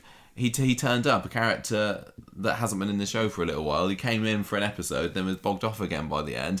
all we needed was a couple of scenes of Spider there. But maybe having Spider would have spoilt the story because basically once the protest was over, everybody kind of went home. And I think if Spider had come, he probably would have done a bit of a better job of rallying people up and um, making it last longer than half an hour. I just kind of am sick of protests. Like they are just a bunch of annoying. Can I say a, a word, a rude word beginning with W? No, I don't. Weatherfield residents. They're a bunch of protests. Mm, mm, yeah, aren't they, I, on that know, street? I They know. just. What, what are you protesting about? You do you even know anymore? Um, I They should knock. it. They should knock down the old brewery and or, or like hollow it out and Can't, make it into a car protected park. something or other. Hollow it out and make it into a car park. Or they they could they've already got a, a hole in David's backyard. They Yeah, could, shove they could have a nice cars that. underground car park I- down there, couldn't they? Did they? you see that really cool Japanese one where it's like you you drive? Is it? I think it's for bikes though. You put a bike in, and then there's a big kind of tunnel underground, and it's like a little robot, and it takes your bike down, and it kind of slots it into a little hole, and Oh, then when cool. you need it to come back, it just kind of Didn't they have, retrieves it. didn't they have Put something like that in. Minority Report for cars? Maybe I'm thinking of Minority Maybe. Report. Maybe we should get rid of everything and make it Minority Report. No. Um, Heartbroken next. Curtis. Is Tom Cruise free for Coronation Street next week? Because I think he'd sort everybody out. He could go to the Little People's Convention with Debbie and Kevin and everyone, couldn't he? Hey guys, he was in England not that long ago, helicoptering he? himself from like one highfalutin society event to another. And uh, what? Coronation Street wasn't good enough for you, Mr. Cruise. Have you know it's the longest running soap in the world, maybe? Yes, definitely. Right, Curtis this week. So um, let's blast through this Can't because nothing Curtis really happened. He just spends Totally, the whole week totally moping, doesn't he? the idea that he, in any way he's so have ill. I. I can't watch this No. thinking, oh, He's ill. poor Curtis, he's ill, he's a doctor. One- I In had- my head, it's just been decided he's a Today- big faker. I suddenly went, oh god, what if he is sick? And I felt guilty for like a second, and then I couldn't bring myself to entertain the thought any further. He does give a few shifty looks this week, doesn't he? Yeah. Because he's he's there. He's he's he seems to be doing his best to get out of being a doctor this week. That's the- what I did. And his first strategy was going, "Oh, I got my anatomy exam tomorrow. Oh, I don't know what I'm going to be able to do." And then they have Emma going, "Oh, what's that? Looking at the stars." No, Emma, what they're they doing to you? But um, um, when Monday's story is basically her going to Aggie, getting some old medicine textbooks off of her because she's a Medicine nurse. textbooks. Yeah, anatomy. I, am not studying to be a doctor. It's all the same to me. And um, and she writes a load of post-it notes, which she litters all over the flat. At All that paper that you're wasting, Emma. Yes, exactly. did Maria have to say about that? How many rainforests that came were, were, were torn down just so you could help Curtis with his exams? from when he's Digital flashcards, heard of them? Um, yeah, so he, he comes home and the flat's full of post-it notes with quiz questions on like um, what's that bit between the lip and the nose called? Philtrum. That's correct. It was on an advert. And then um, and he she mentions Aggie, doesn't she? And that's when he starts to look a little bit worried. And it kind of comes out. Well, what he says is, "I don't like." Uh, I don't want you telling people about my condition, the fact that I could drop dead at any moment. Word could get around the hospital, and I don't really need the added pressure with that. Thank you very much. No, and he also said if they find out I'm sick, they'll they'll kick me off the course because they'll say it's not worth training me up. I don't think they'd be allowed to do that, Curtis. Not really, no. Um, then on Wednesday, Curtis has gone missing for the beginning of the episode, and um, she, she- and Emma reckons that she's messed up or something. And uh, Steve finds Curtis at the um, premier hiding place of Coronation Street, Victoria Stefan Gardens. and Corey weren't there. I don't, I don't really know why. Where's, where's Emma living at the moment? Is she still? She's still above the salon flat, Yeah. isn't she? So she can't look out of her flat and see him. But he was just round the corner, and uh, and Steve says, "Look, stop moping. You re- you're telling me that you could be dead by the time you're actually qualified, but uh, on the other hand, maybe you'll live a long and happy life and buck the soap character trend. Don't give up. Do the exam, pass or fail. It doesn't really matter as long as you've done it. Here you go. I'll give you a lift off to your exam place. But um, tragedy strikes when the car doesn't work. Curtis has to give it a bit of a push to get it going. He has to crank it up like like Kevin's car, and then he collapses with the strain of pushing Steve, and um, he nearly dies. He does nearly die. Apparently, again, is he faking it? Was it? A, I think. Yeah. I think when he did that as well, you were like, I think I thought for a moment you were like, oh, he actually is collapsed, and I was like, No. didn't you? No, okay. Um, No, he's just a big. That's just what I do. I'm a big Jesse too. Somebody is it? tries to you, make me. so are we push a saying at the moment car. that he's? Oh, I've got a heart attack. Are we, are we saying that he is feeling like a little bit? Oh, that was a bit strenuous, and making a big deal out of it, or is he saying, "Oh, I could use this as an excuse"? I think make so. That latter. That one. Okay. Okay. Because there are different.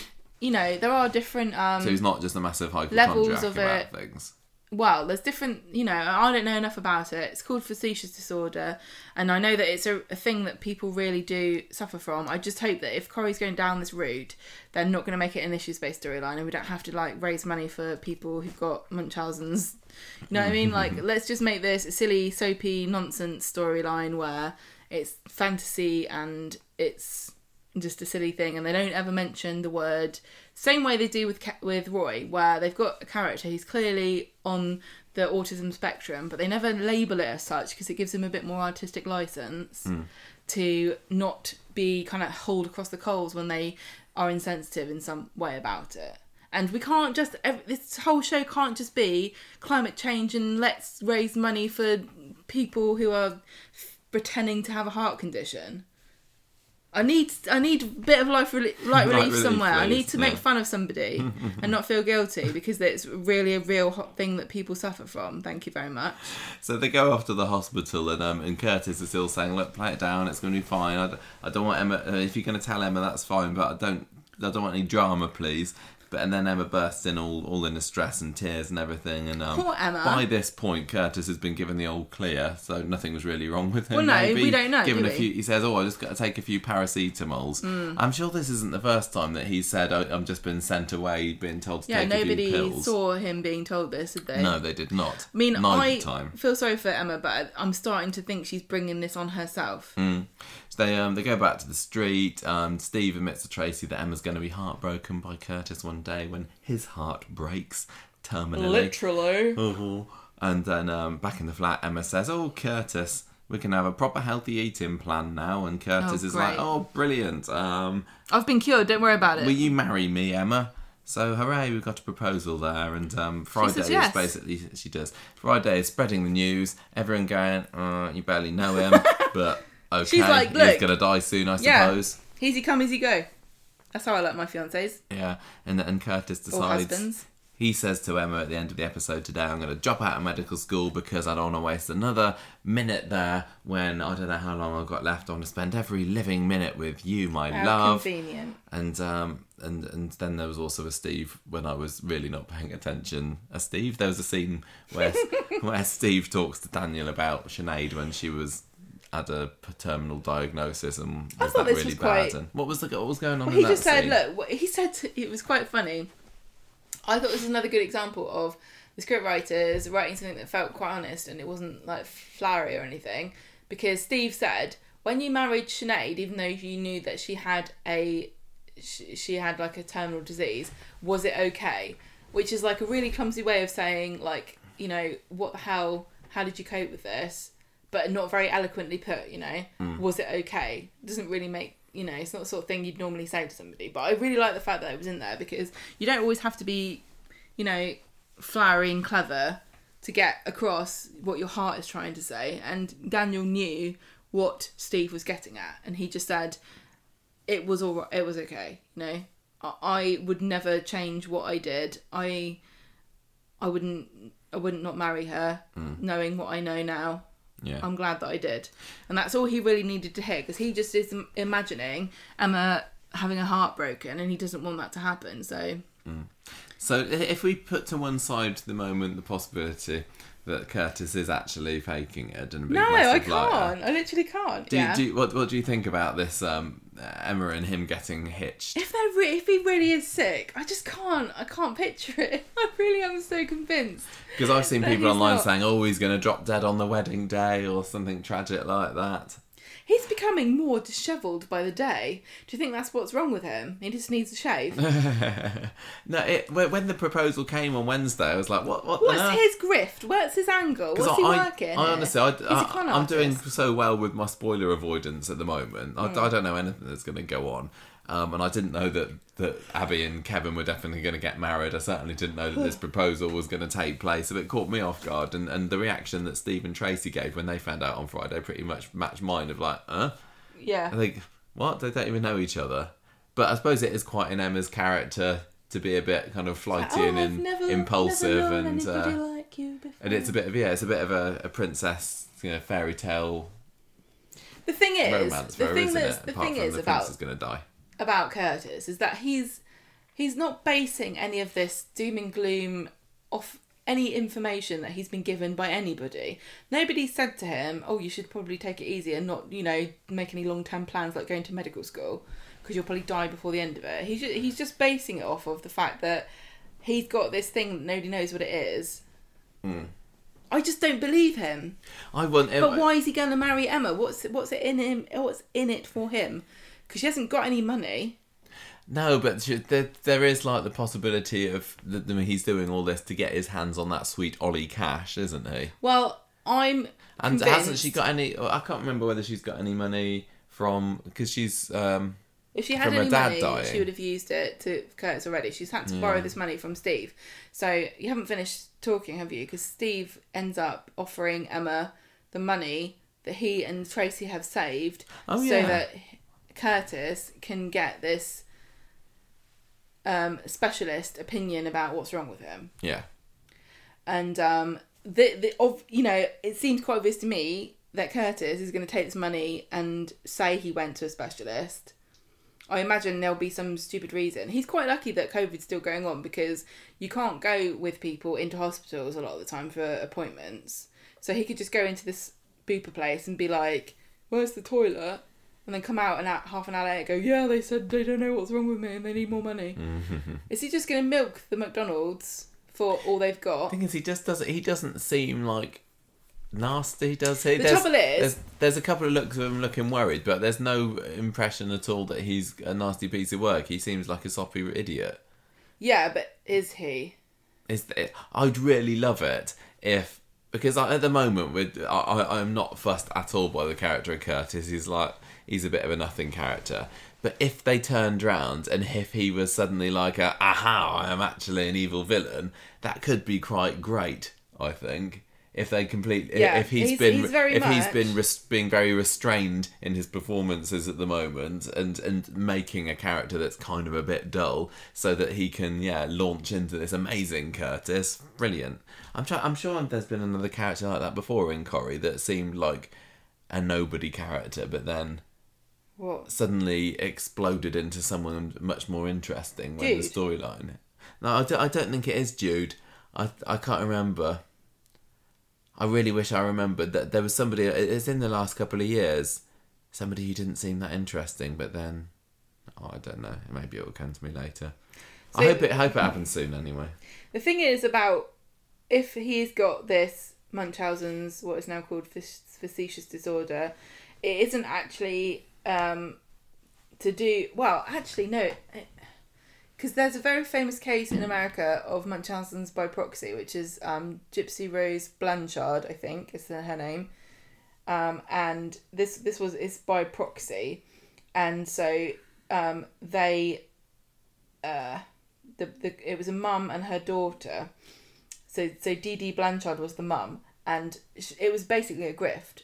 They um he she had a daughter and she made her very sick. She she actually imposed the sickness on her and had um had her have special um had had operations and things that she insisted that she needed this poor kid of hers and um shopped around for doctors until she found somebody who was sympathetic and agreed with her without asking too many questions. She also managed to get away with it for quite a long time because I think they came I can't remember where they came from. Where Hurricane Katrina hit, I think. And so they could say "Oh, all of our all of the, the, the information is lost in in that disaster. Yeah. So she carried on, and it, and it was a grift because they got trips to Disneyland and they got attention from people, and it's fueled by this intense need and desire to have attention. Hmm. But the ending of this story, because you don't know what the ending of this story is, do you? No. So Dee Dee Blanchard and is the mum, and Gypsy is the daughter. Yeah. Gypsy went online, found herself a boyfriend, and got the boyfriend to murder her mum. Oh, Then she escaped, ran off, um, and now she's in prison. oh, that would turn out to be quite an exciting storyline. But that's if we went down Munchausen's that by route then. proxy, which is a different thing. Hmm. But um, I was going to say, I don't think it's necessarily to do with being con- a con artist and stealing money from people. But then I remembered there was definitely a financial element involved in this Dee Dee Blanchard sorry, because she got people to donate money Yeah. to her to help help them get by. Mm. So I I just I don't want them to make it into a proper story based on a real life thing because it's you know it's a can of worms, isn't it? But I just can't believe it's a real thing. I just don't. I'm sorry, I don't.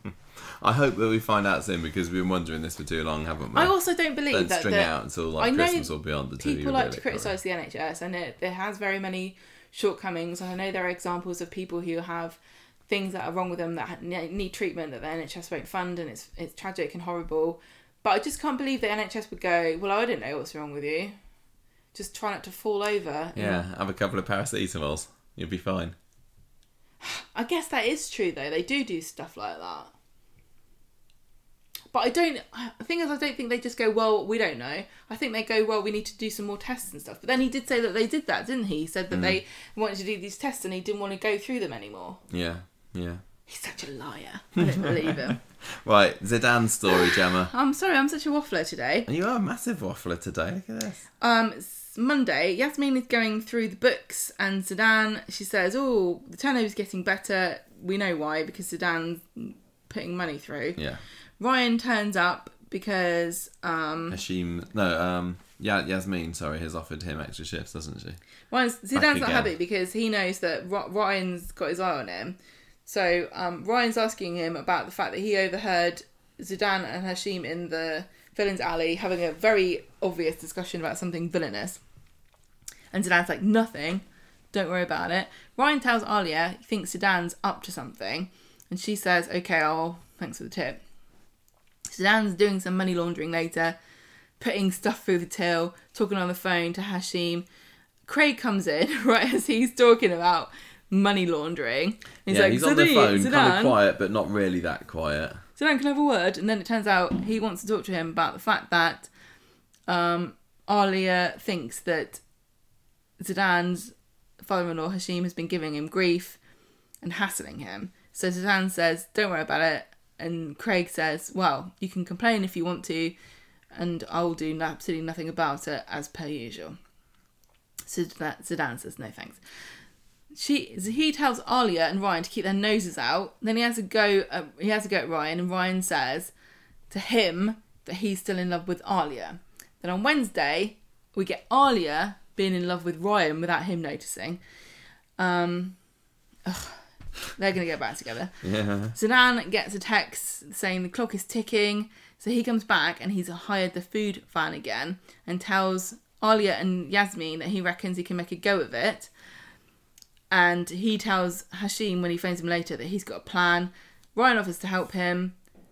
He refuses. He comes back. He goes off to make money. He comes back with 800 quid. And Yasmeen's proud of him. Um, The 800 smackaroonies, actually, I think was yeah, the currency that he was paid in. Yeah, so, yeah. I really Still thought it on. was so cringy when Craig was obviously trying to impress Zeedan by saying Oh, yeah. how spicy he likes his curry. Such a stupid. I would have I would have put Cra- Craig more in the korma category myself. It's so it's like n- no one actually cares if you like spicy curries, apart from other people that like spicy curries. And Well, Zeedan probably is quite into spicy curries. why? Well, he's a foodie, isn't he? That you can't taste the flavour of spicy curry. I'm Just gonna say. Right, I'm not going to say anything more about Don't that. care 'cause about not, this. Not it's much very really stupid. happened. The idea that you can put fifty grand through one restaurant and a food truck in in like a month is ridiculous. Yes. End of quest. End of story. Um, also, um, completely dull this week was the Danny story. Um, he's he's the, Debbie asked him to put a little menu together because she wants to do some Hang on a kind of private what. Who's Danny? Danny, you know, Everyone's forgotten who Danny is. He is he's the he's the person underneath James the wolf's costume in the uh, Coronation Street. wig. James's boyfriend, who's a chef. Yes, first kiss after COVID in Coronation Street. Such Come on, you remember? Keep up.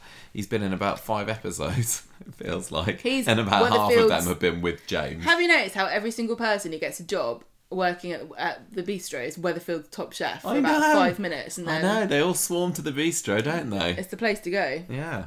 Um, so he's he's he's puts together this menu for Debbie because she wants some new private dining experience, and um, Uncle Ronnie thinks it's lovely, chocolate goat or whatever, and um, Ronnie says, "Oh, you got talent, my boy," and um, but, but but meanwhile things aren't going good for James because he felt a bit of a pain in his bad knee when he was doing some football today. You know where he fell off the curb the other week and um and hurt himself.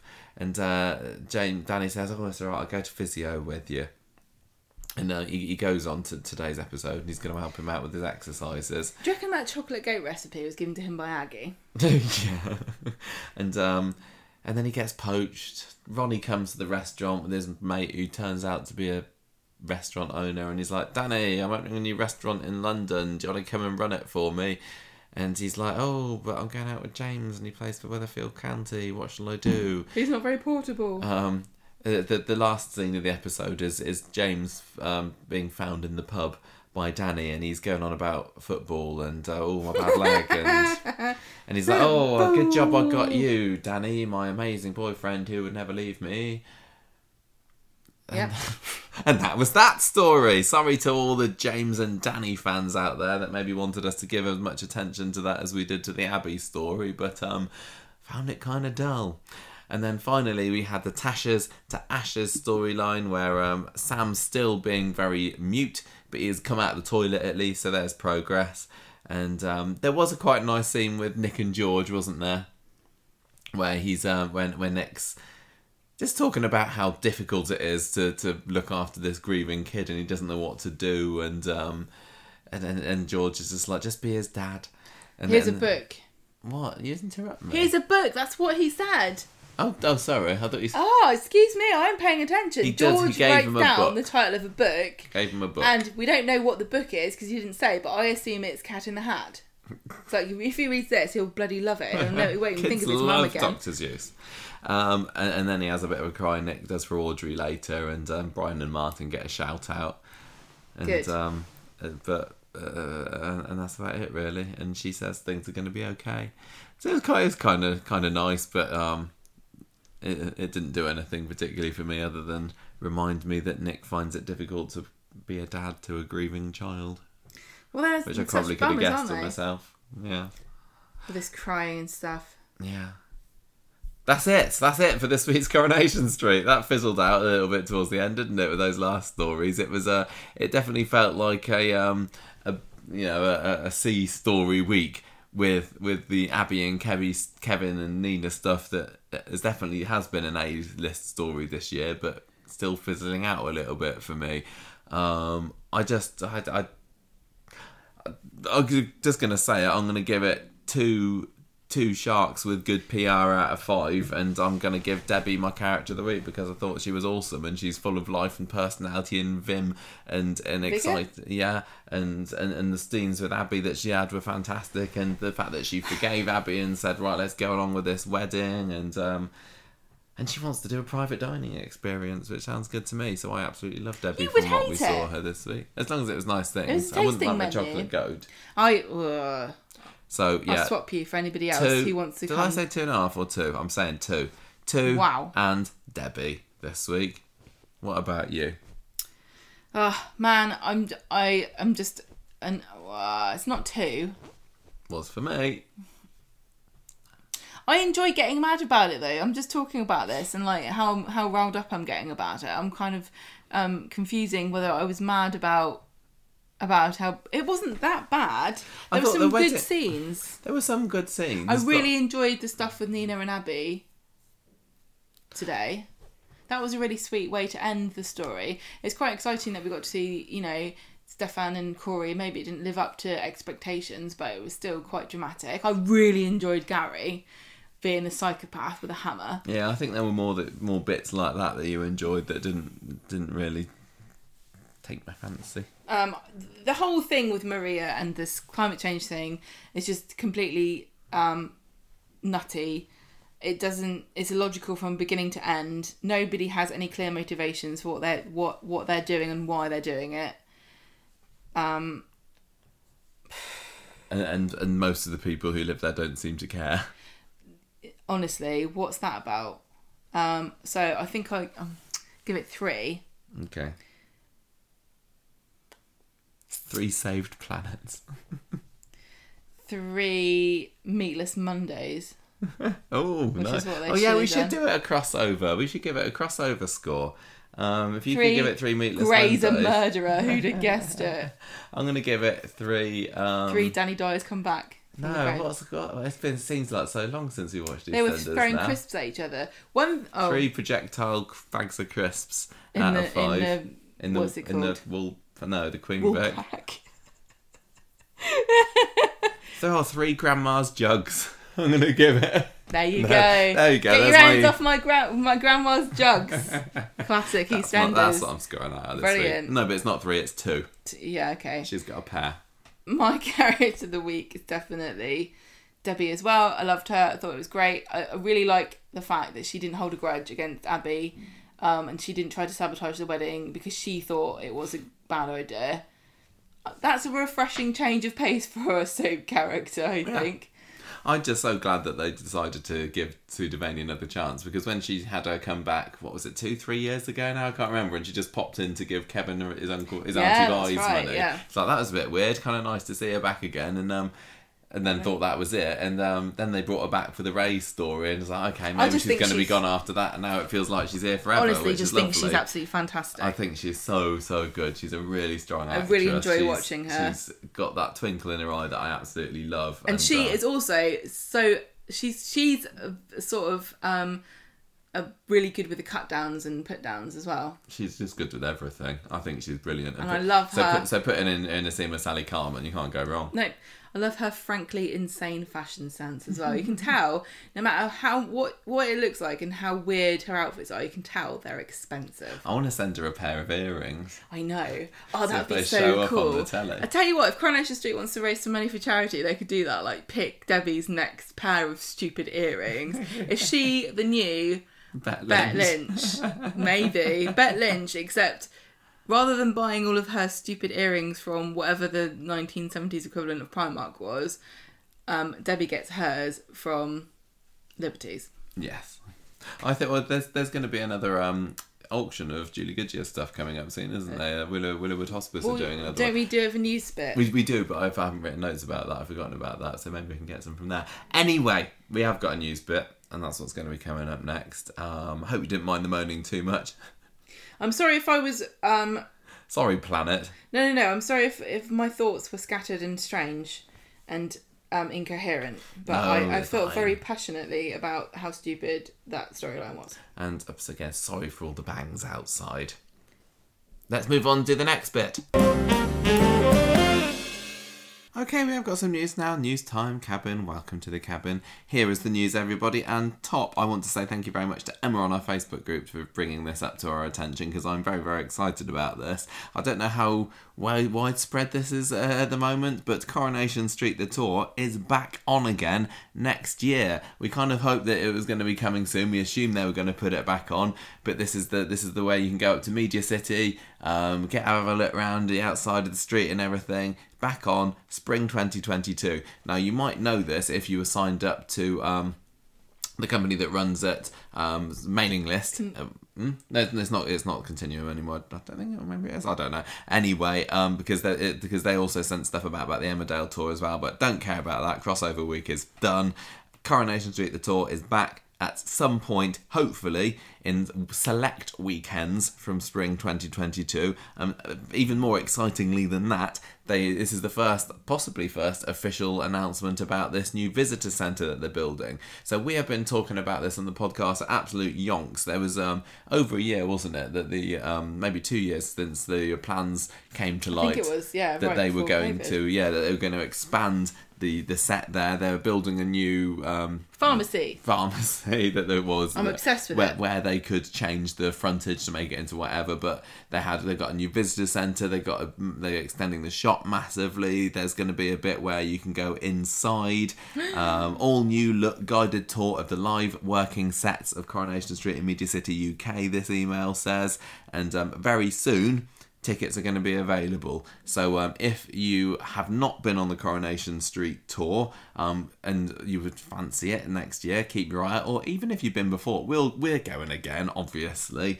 So I'm looking forward to that um, in early next year. Hope it's going to be good. I wonder what they're going to do with the price because as much as we love going up to Media City to see Coronation Street, our main complaint about the Coronation Street tour the last time we went was that it was far far too expensive for what you get because it was more expensive than the Quay Streets one, wasn't it? The old tour, um, and you got to see an awful lot less. So I would hope that this tour is the same price. I don't know whether it's going to be. Things always go down in price. I don't know. I don't know, but um, yeah. Um, oh, I'm I just. think I'm it's fine. I think we're excited about we're this. not the sort of people that can really tell you whether it was a good good value for money because number one, we'd already seen the bits that we were being shown, Yes. and number two, our tour was not a very good example of what they normally offer. No, because we were the last one of the day, and they were hurrying us round. So um, I think it's honestly, I think it's a bit of a, it was a priceless experience. The first time we ever went to, Oh, absolutely. it was amazing. So It- I think it- it our- is good. I, Michael, your privilege is showing. I know, I know, I know, I know. It's just the fact that this this tour, as it was, the last one was just the outside set, wasn't it? There was no indoor. It's got to stay the same. It can't go up too much. But this is now going to be going on some inside bits and new new bits and shops and, and all that. So yeah, I, I hope that the price doesn't go up, but um, I guess we'll have to see. So um, we will see. more merch, then. please. Ne- next year, very exciting stuff. Keep an eye out. Um, I'm, I'm only talking a long time about this because there isn't actually a whole lot of other news that's going on at the moment. But um, Kim Marsh has managed to make her way into our news section again this week because um, her and Ollie Farnsworth, who played um, Andy, Andy Andy in the Basement, are going to be starring next year in a new theatre production of Fatal Attraction. I don't know the story of Fatal Attraction. That's the Bunny Boiler It's film, isn't is it? that the one where she gets a muff muff out? No, I think that that's basic in that's basic instinct, Oh, yeah, you're isn't right. it? But I've got a feeling, It's a bunny- and I don't know how well how whether this is true. Kills but a bunny in a in a boiling. yeah, she she she That's boils his not a single white female. what? Is that another one? I, no, I don't know anything about it. But all I remember is that when I was little. The, Oh. When, when I was younger, there were like two films that were rumoured to be like, oh, these are really rude films. And one of them was Basic Instinct and one was Fatal Attraction. But I don't actually know whether Fatal Attraction really is rude.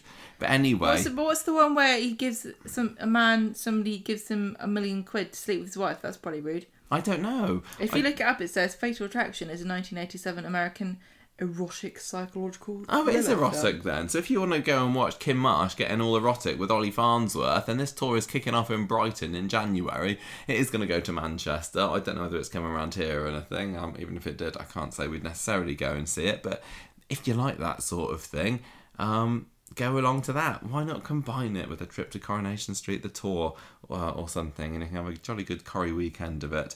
I have seen this film. I think they just all meld into one. Yeah, I don't know.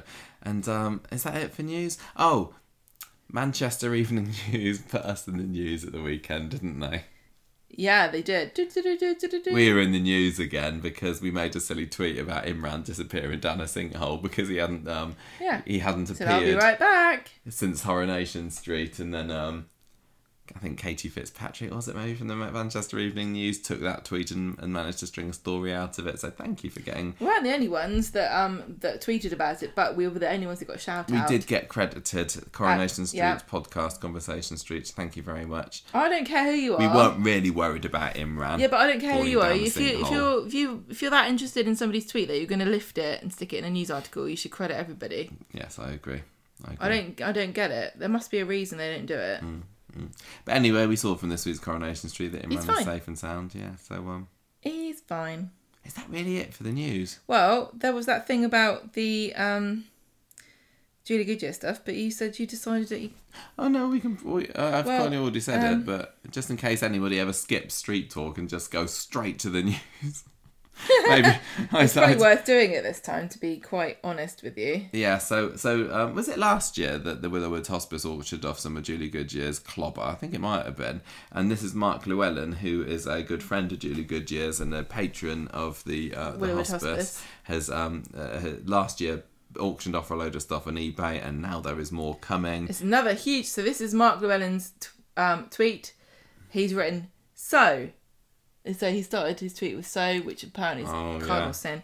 So Willowwood Hospice are having another huge auction of lots, largely donated by Julie Goodyear, jewellery, dresses, including this one. So there's a picture of her wearing a quite fabulous tulle n- skirted black bodiced ball gown um, etc. Also, a fab portrait of her by Katie Baldy. I don't know who that is.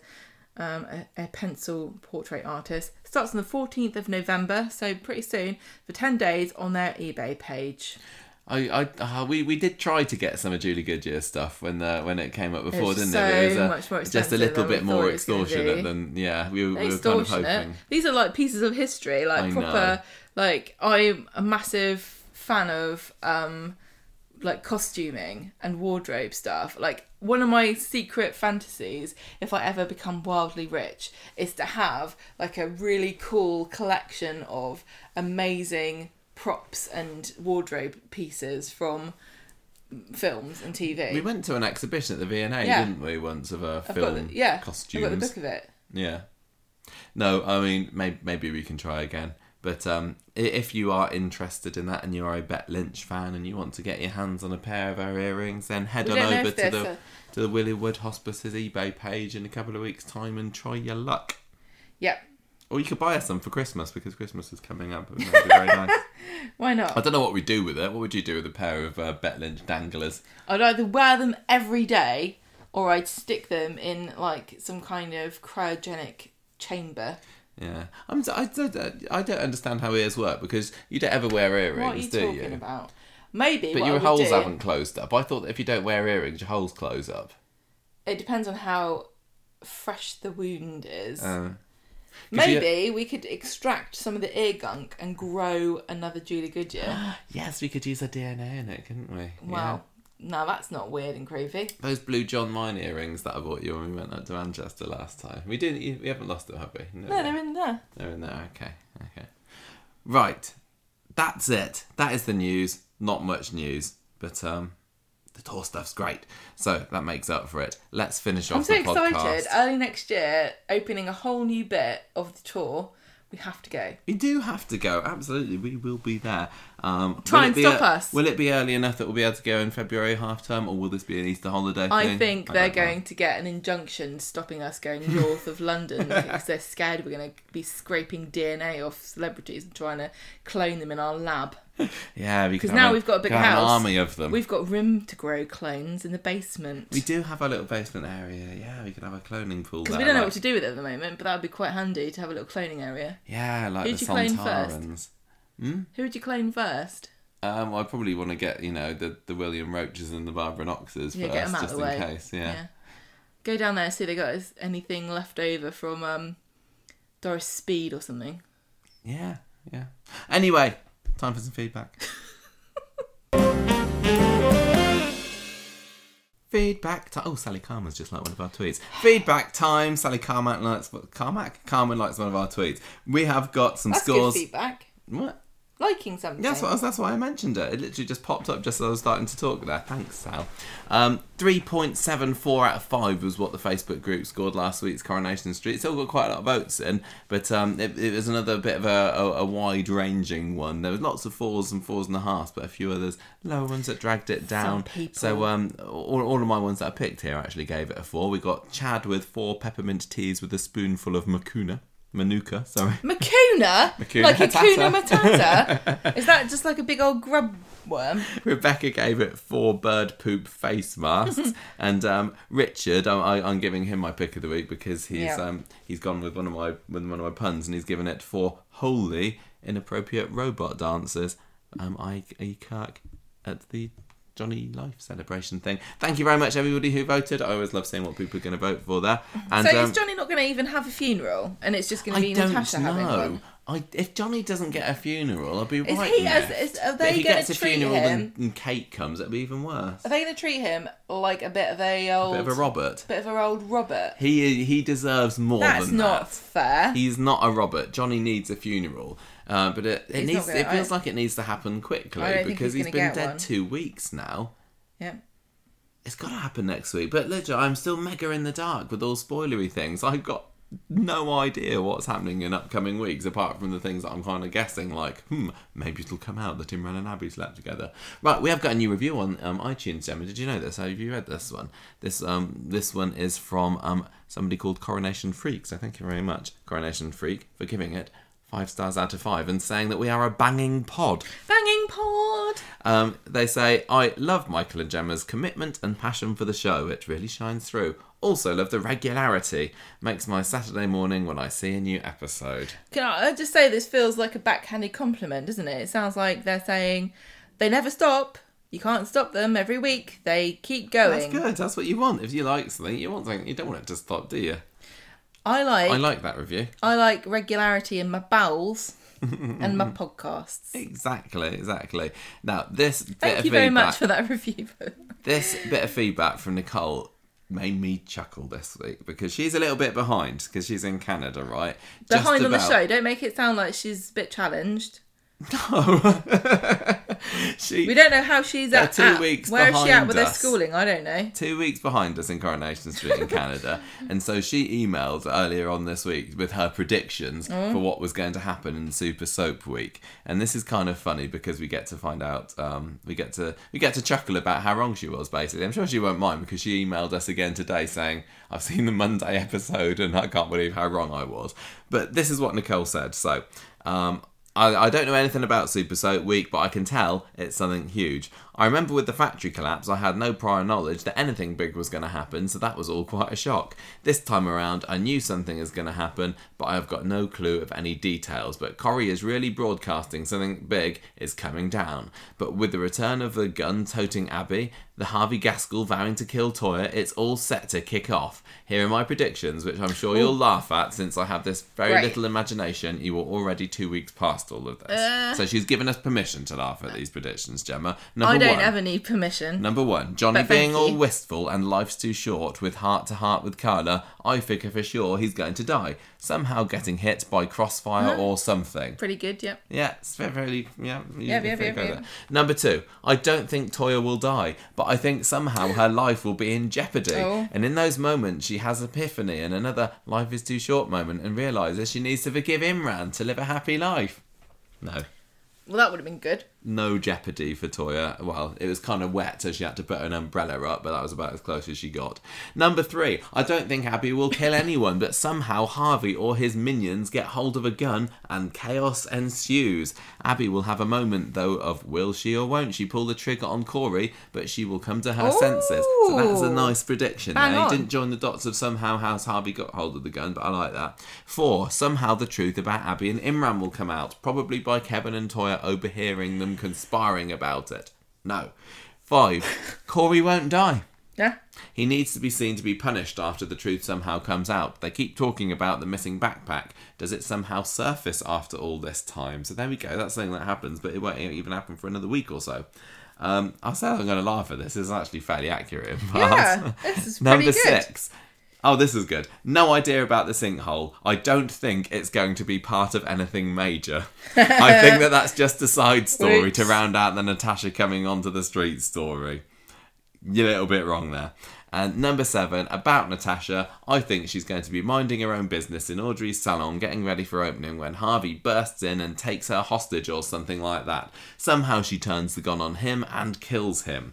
That may not happen, but I think Harvey will die for sure. Oh, What else? The Alahans remain blissfully unaware in their caravan. I'm not too sure where Nina and Roy will be. Maybe they'll be part of Abi not going through with her killing Corey.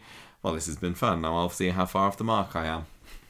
So yeah, yeah, Love a few it. little bits, but uh, Alahan's blissfully I- unaware in their caravan didn't really fit that. One of my favourite things is predictions. I love predictions. They're great, aren't they? they are lots of fun as long as everybody's happy with um, people laughing at them when they're completely wrong. But as I say, Nicole did uh, did message us today and say, uh, "Oh boy, I've just watched what would have been the Monday episodes for you. So my prediction of the sinkhole couldn't have been more wrong. And the Alahans on their trip missing everything. Ha ha ha. I did say I don't have much imagination though. There's a reason I'm not a script writer. and uh, she's also predicted that Aadi isn't dead. Which um, I hope you're not listening to this, Nicole, because I don't want to spoil it for you. But he's not. He's, He's fine. fine. He just gets angry. Right, um, who else have we got feedback from this week? Thank you, Nicole. But moving on, we have got um, Susan. Susan from New Zealand, Gemma. I will pass over to you uh, because this one is addressed to you. It's got my name on it and my proper title Dear Grand Master of the British Empire and her delightful sidekick Michael. Sidekick is that is, was um was the Queen Prince Philip's sidekick when he was the Grand Master of the British Empire? Don't even say that, I think you get arrested. Love the Whispering podcast. Just listen to the discussion about post Super Soap Week, although yet to see the actual episodes. We've gone from whispering podcasts to banging podcasts, haven't we, in the space of a fortnight? Just thinking, I wonder. Hang on a minute, this person who wrote us a review calls us a banging pod, and tonight we were actually banging pod, weren't we, with all the fireworks in the background? Predictions. Sorry, carry on, carry on. Just thinking, I wonder if the scriptwriters haven't actually seen the energy and chemistry that Aadi and Dev have on camera. I feel that it's often not what they say, but how they say it, which has created the partnership that we don't want to be destroyed. I think we're in for a few weeks of misunderstandings, and then please let them reconcile for Christmas.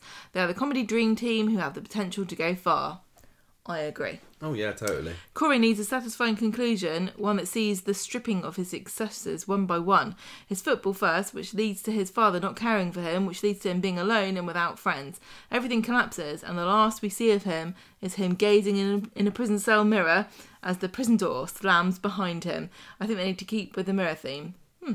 Thank you for your insights and humour. You're keeping me company during my endless walks. Week 12 of lockdown in Auckland. Oh, good luck with that.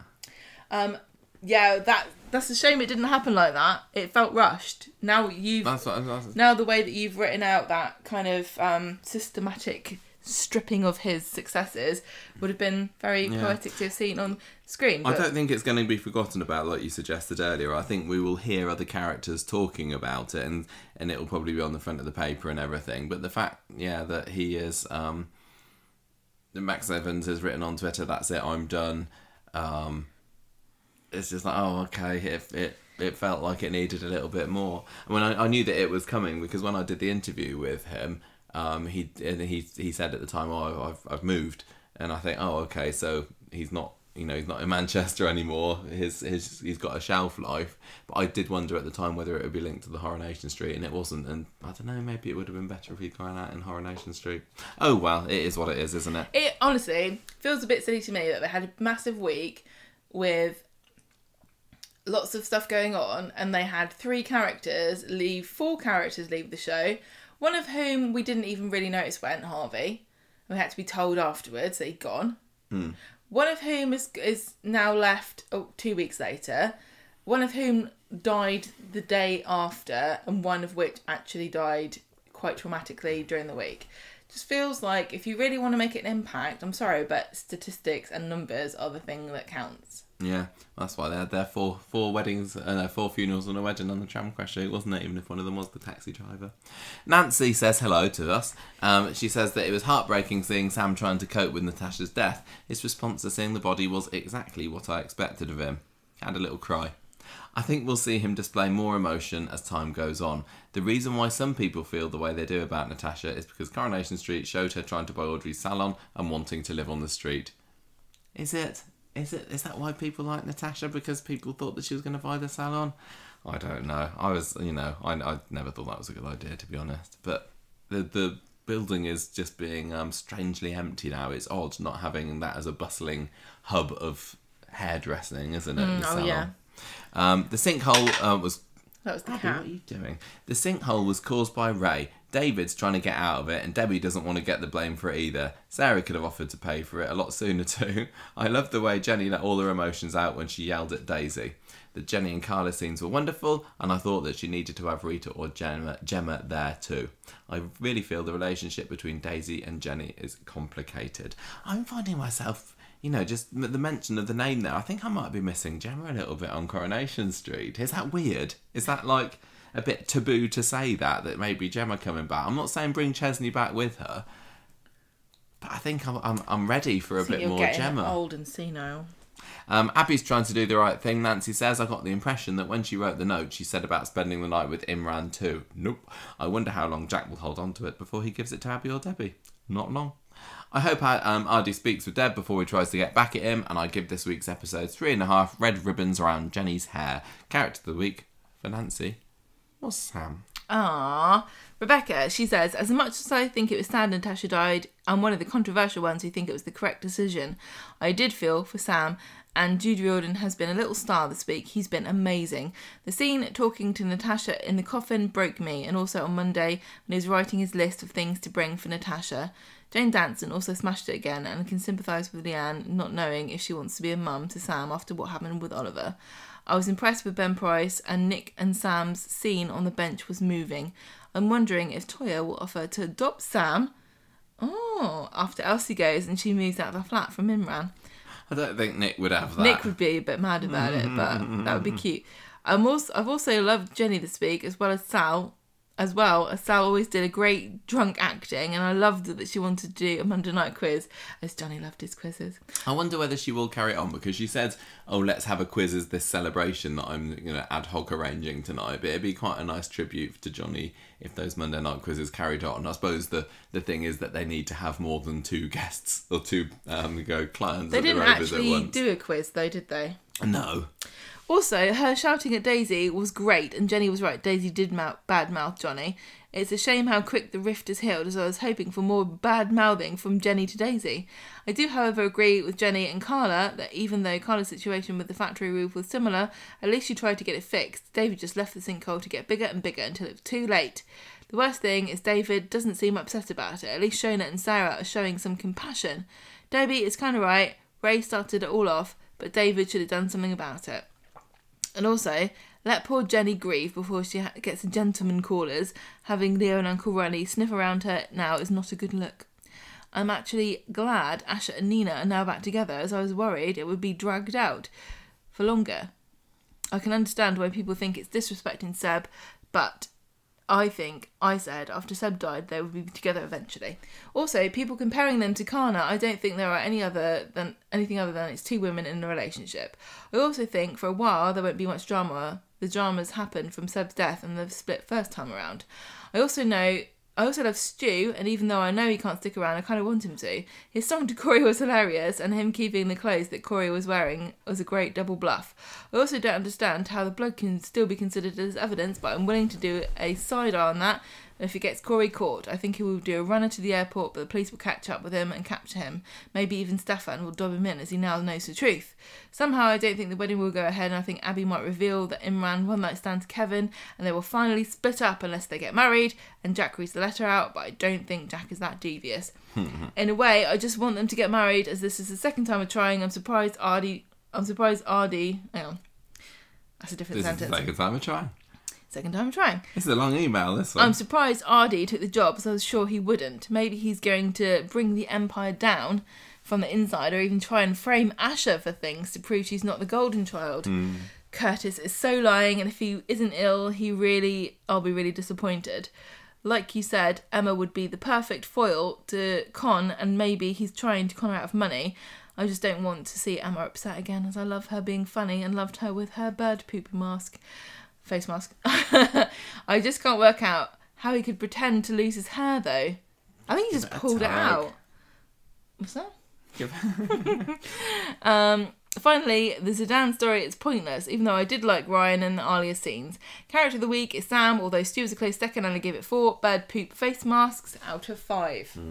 Does that the Dan storyline does seem a bit pointless? It seems really like did you brought you brought him back for this, did you? Just for a money laundering storyline. I'm not, I'm, it's not grabbing me. It's a shame that the uh, all the uh, all the goodwill and momentum that was built up for Yasmeen during the last story Yeah, for her has just like disappeared now. First, she got locked in a house with Elaine and Kathy, and now she's being laundered. It's um, not so good.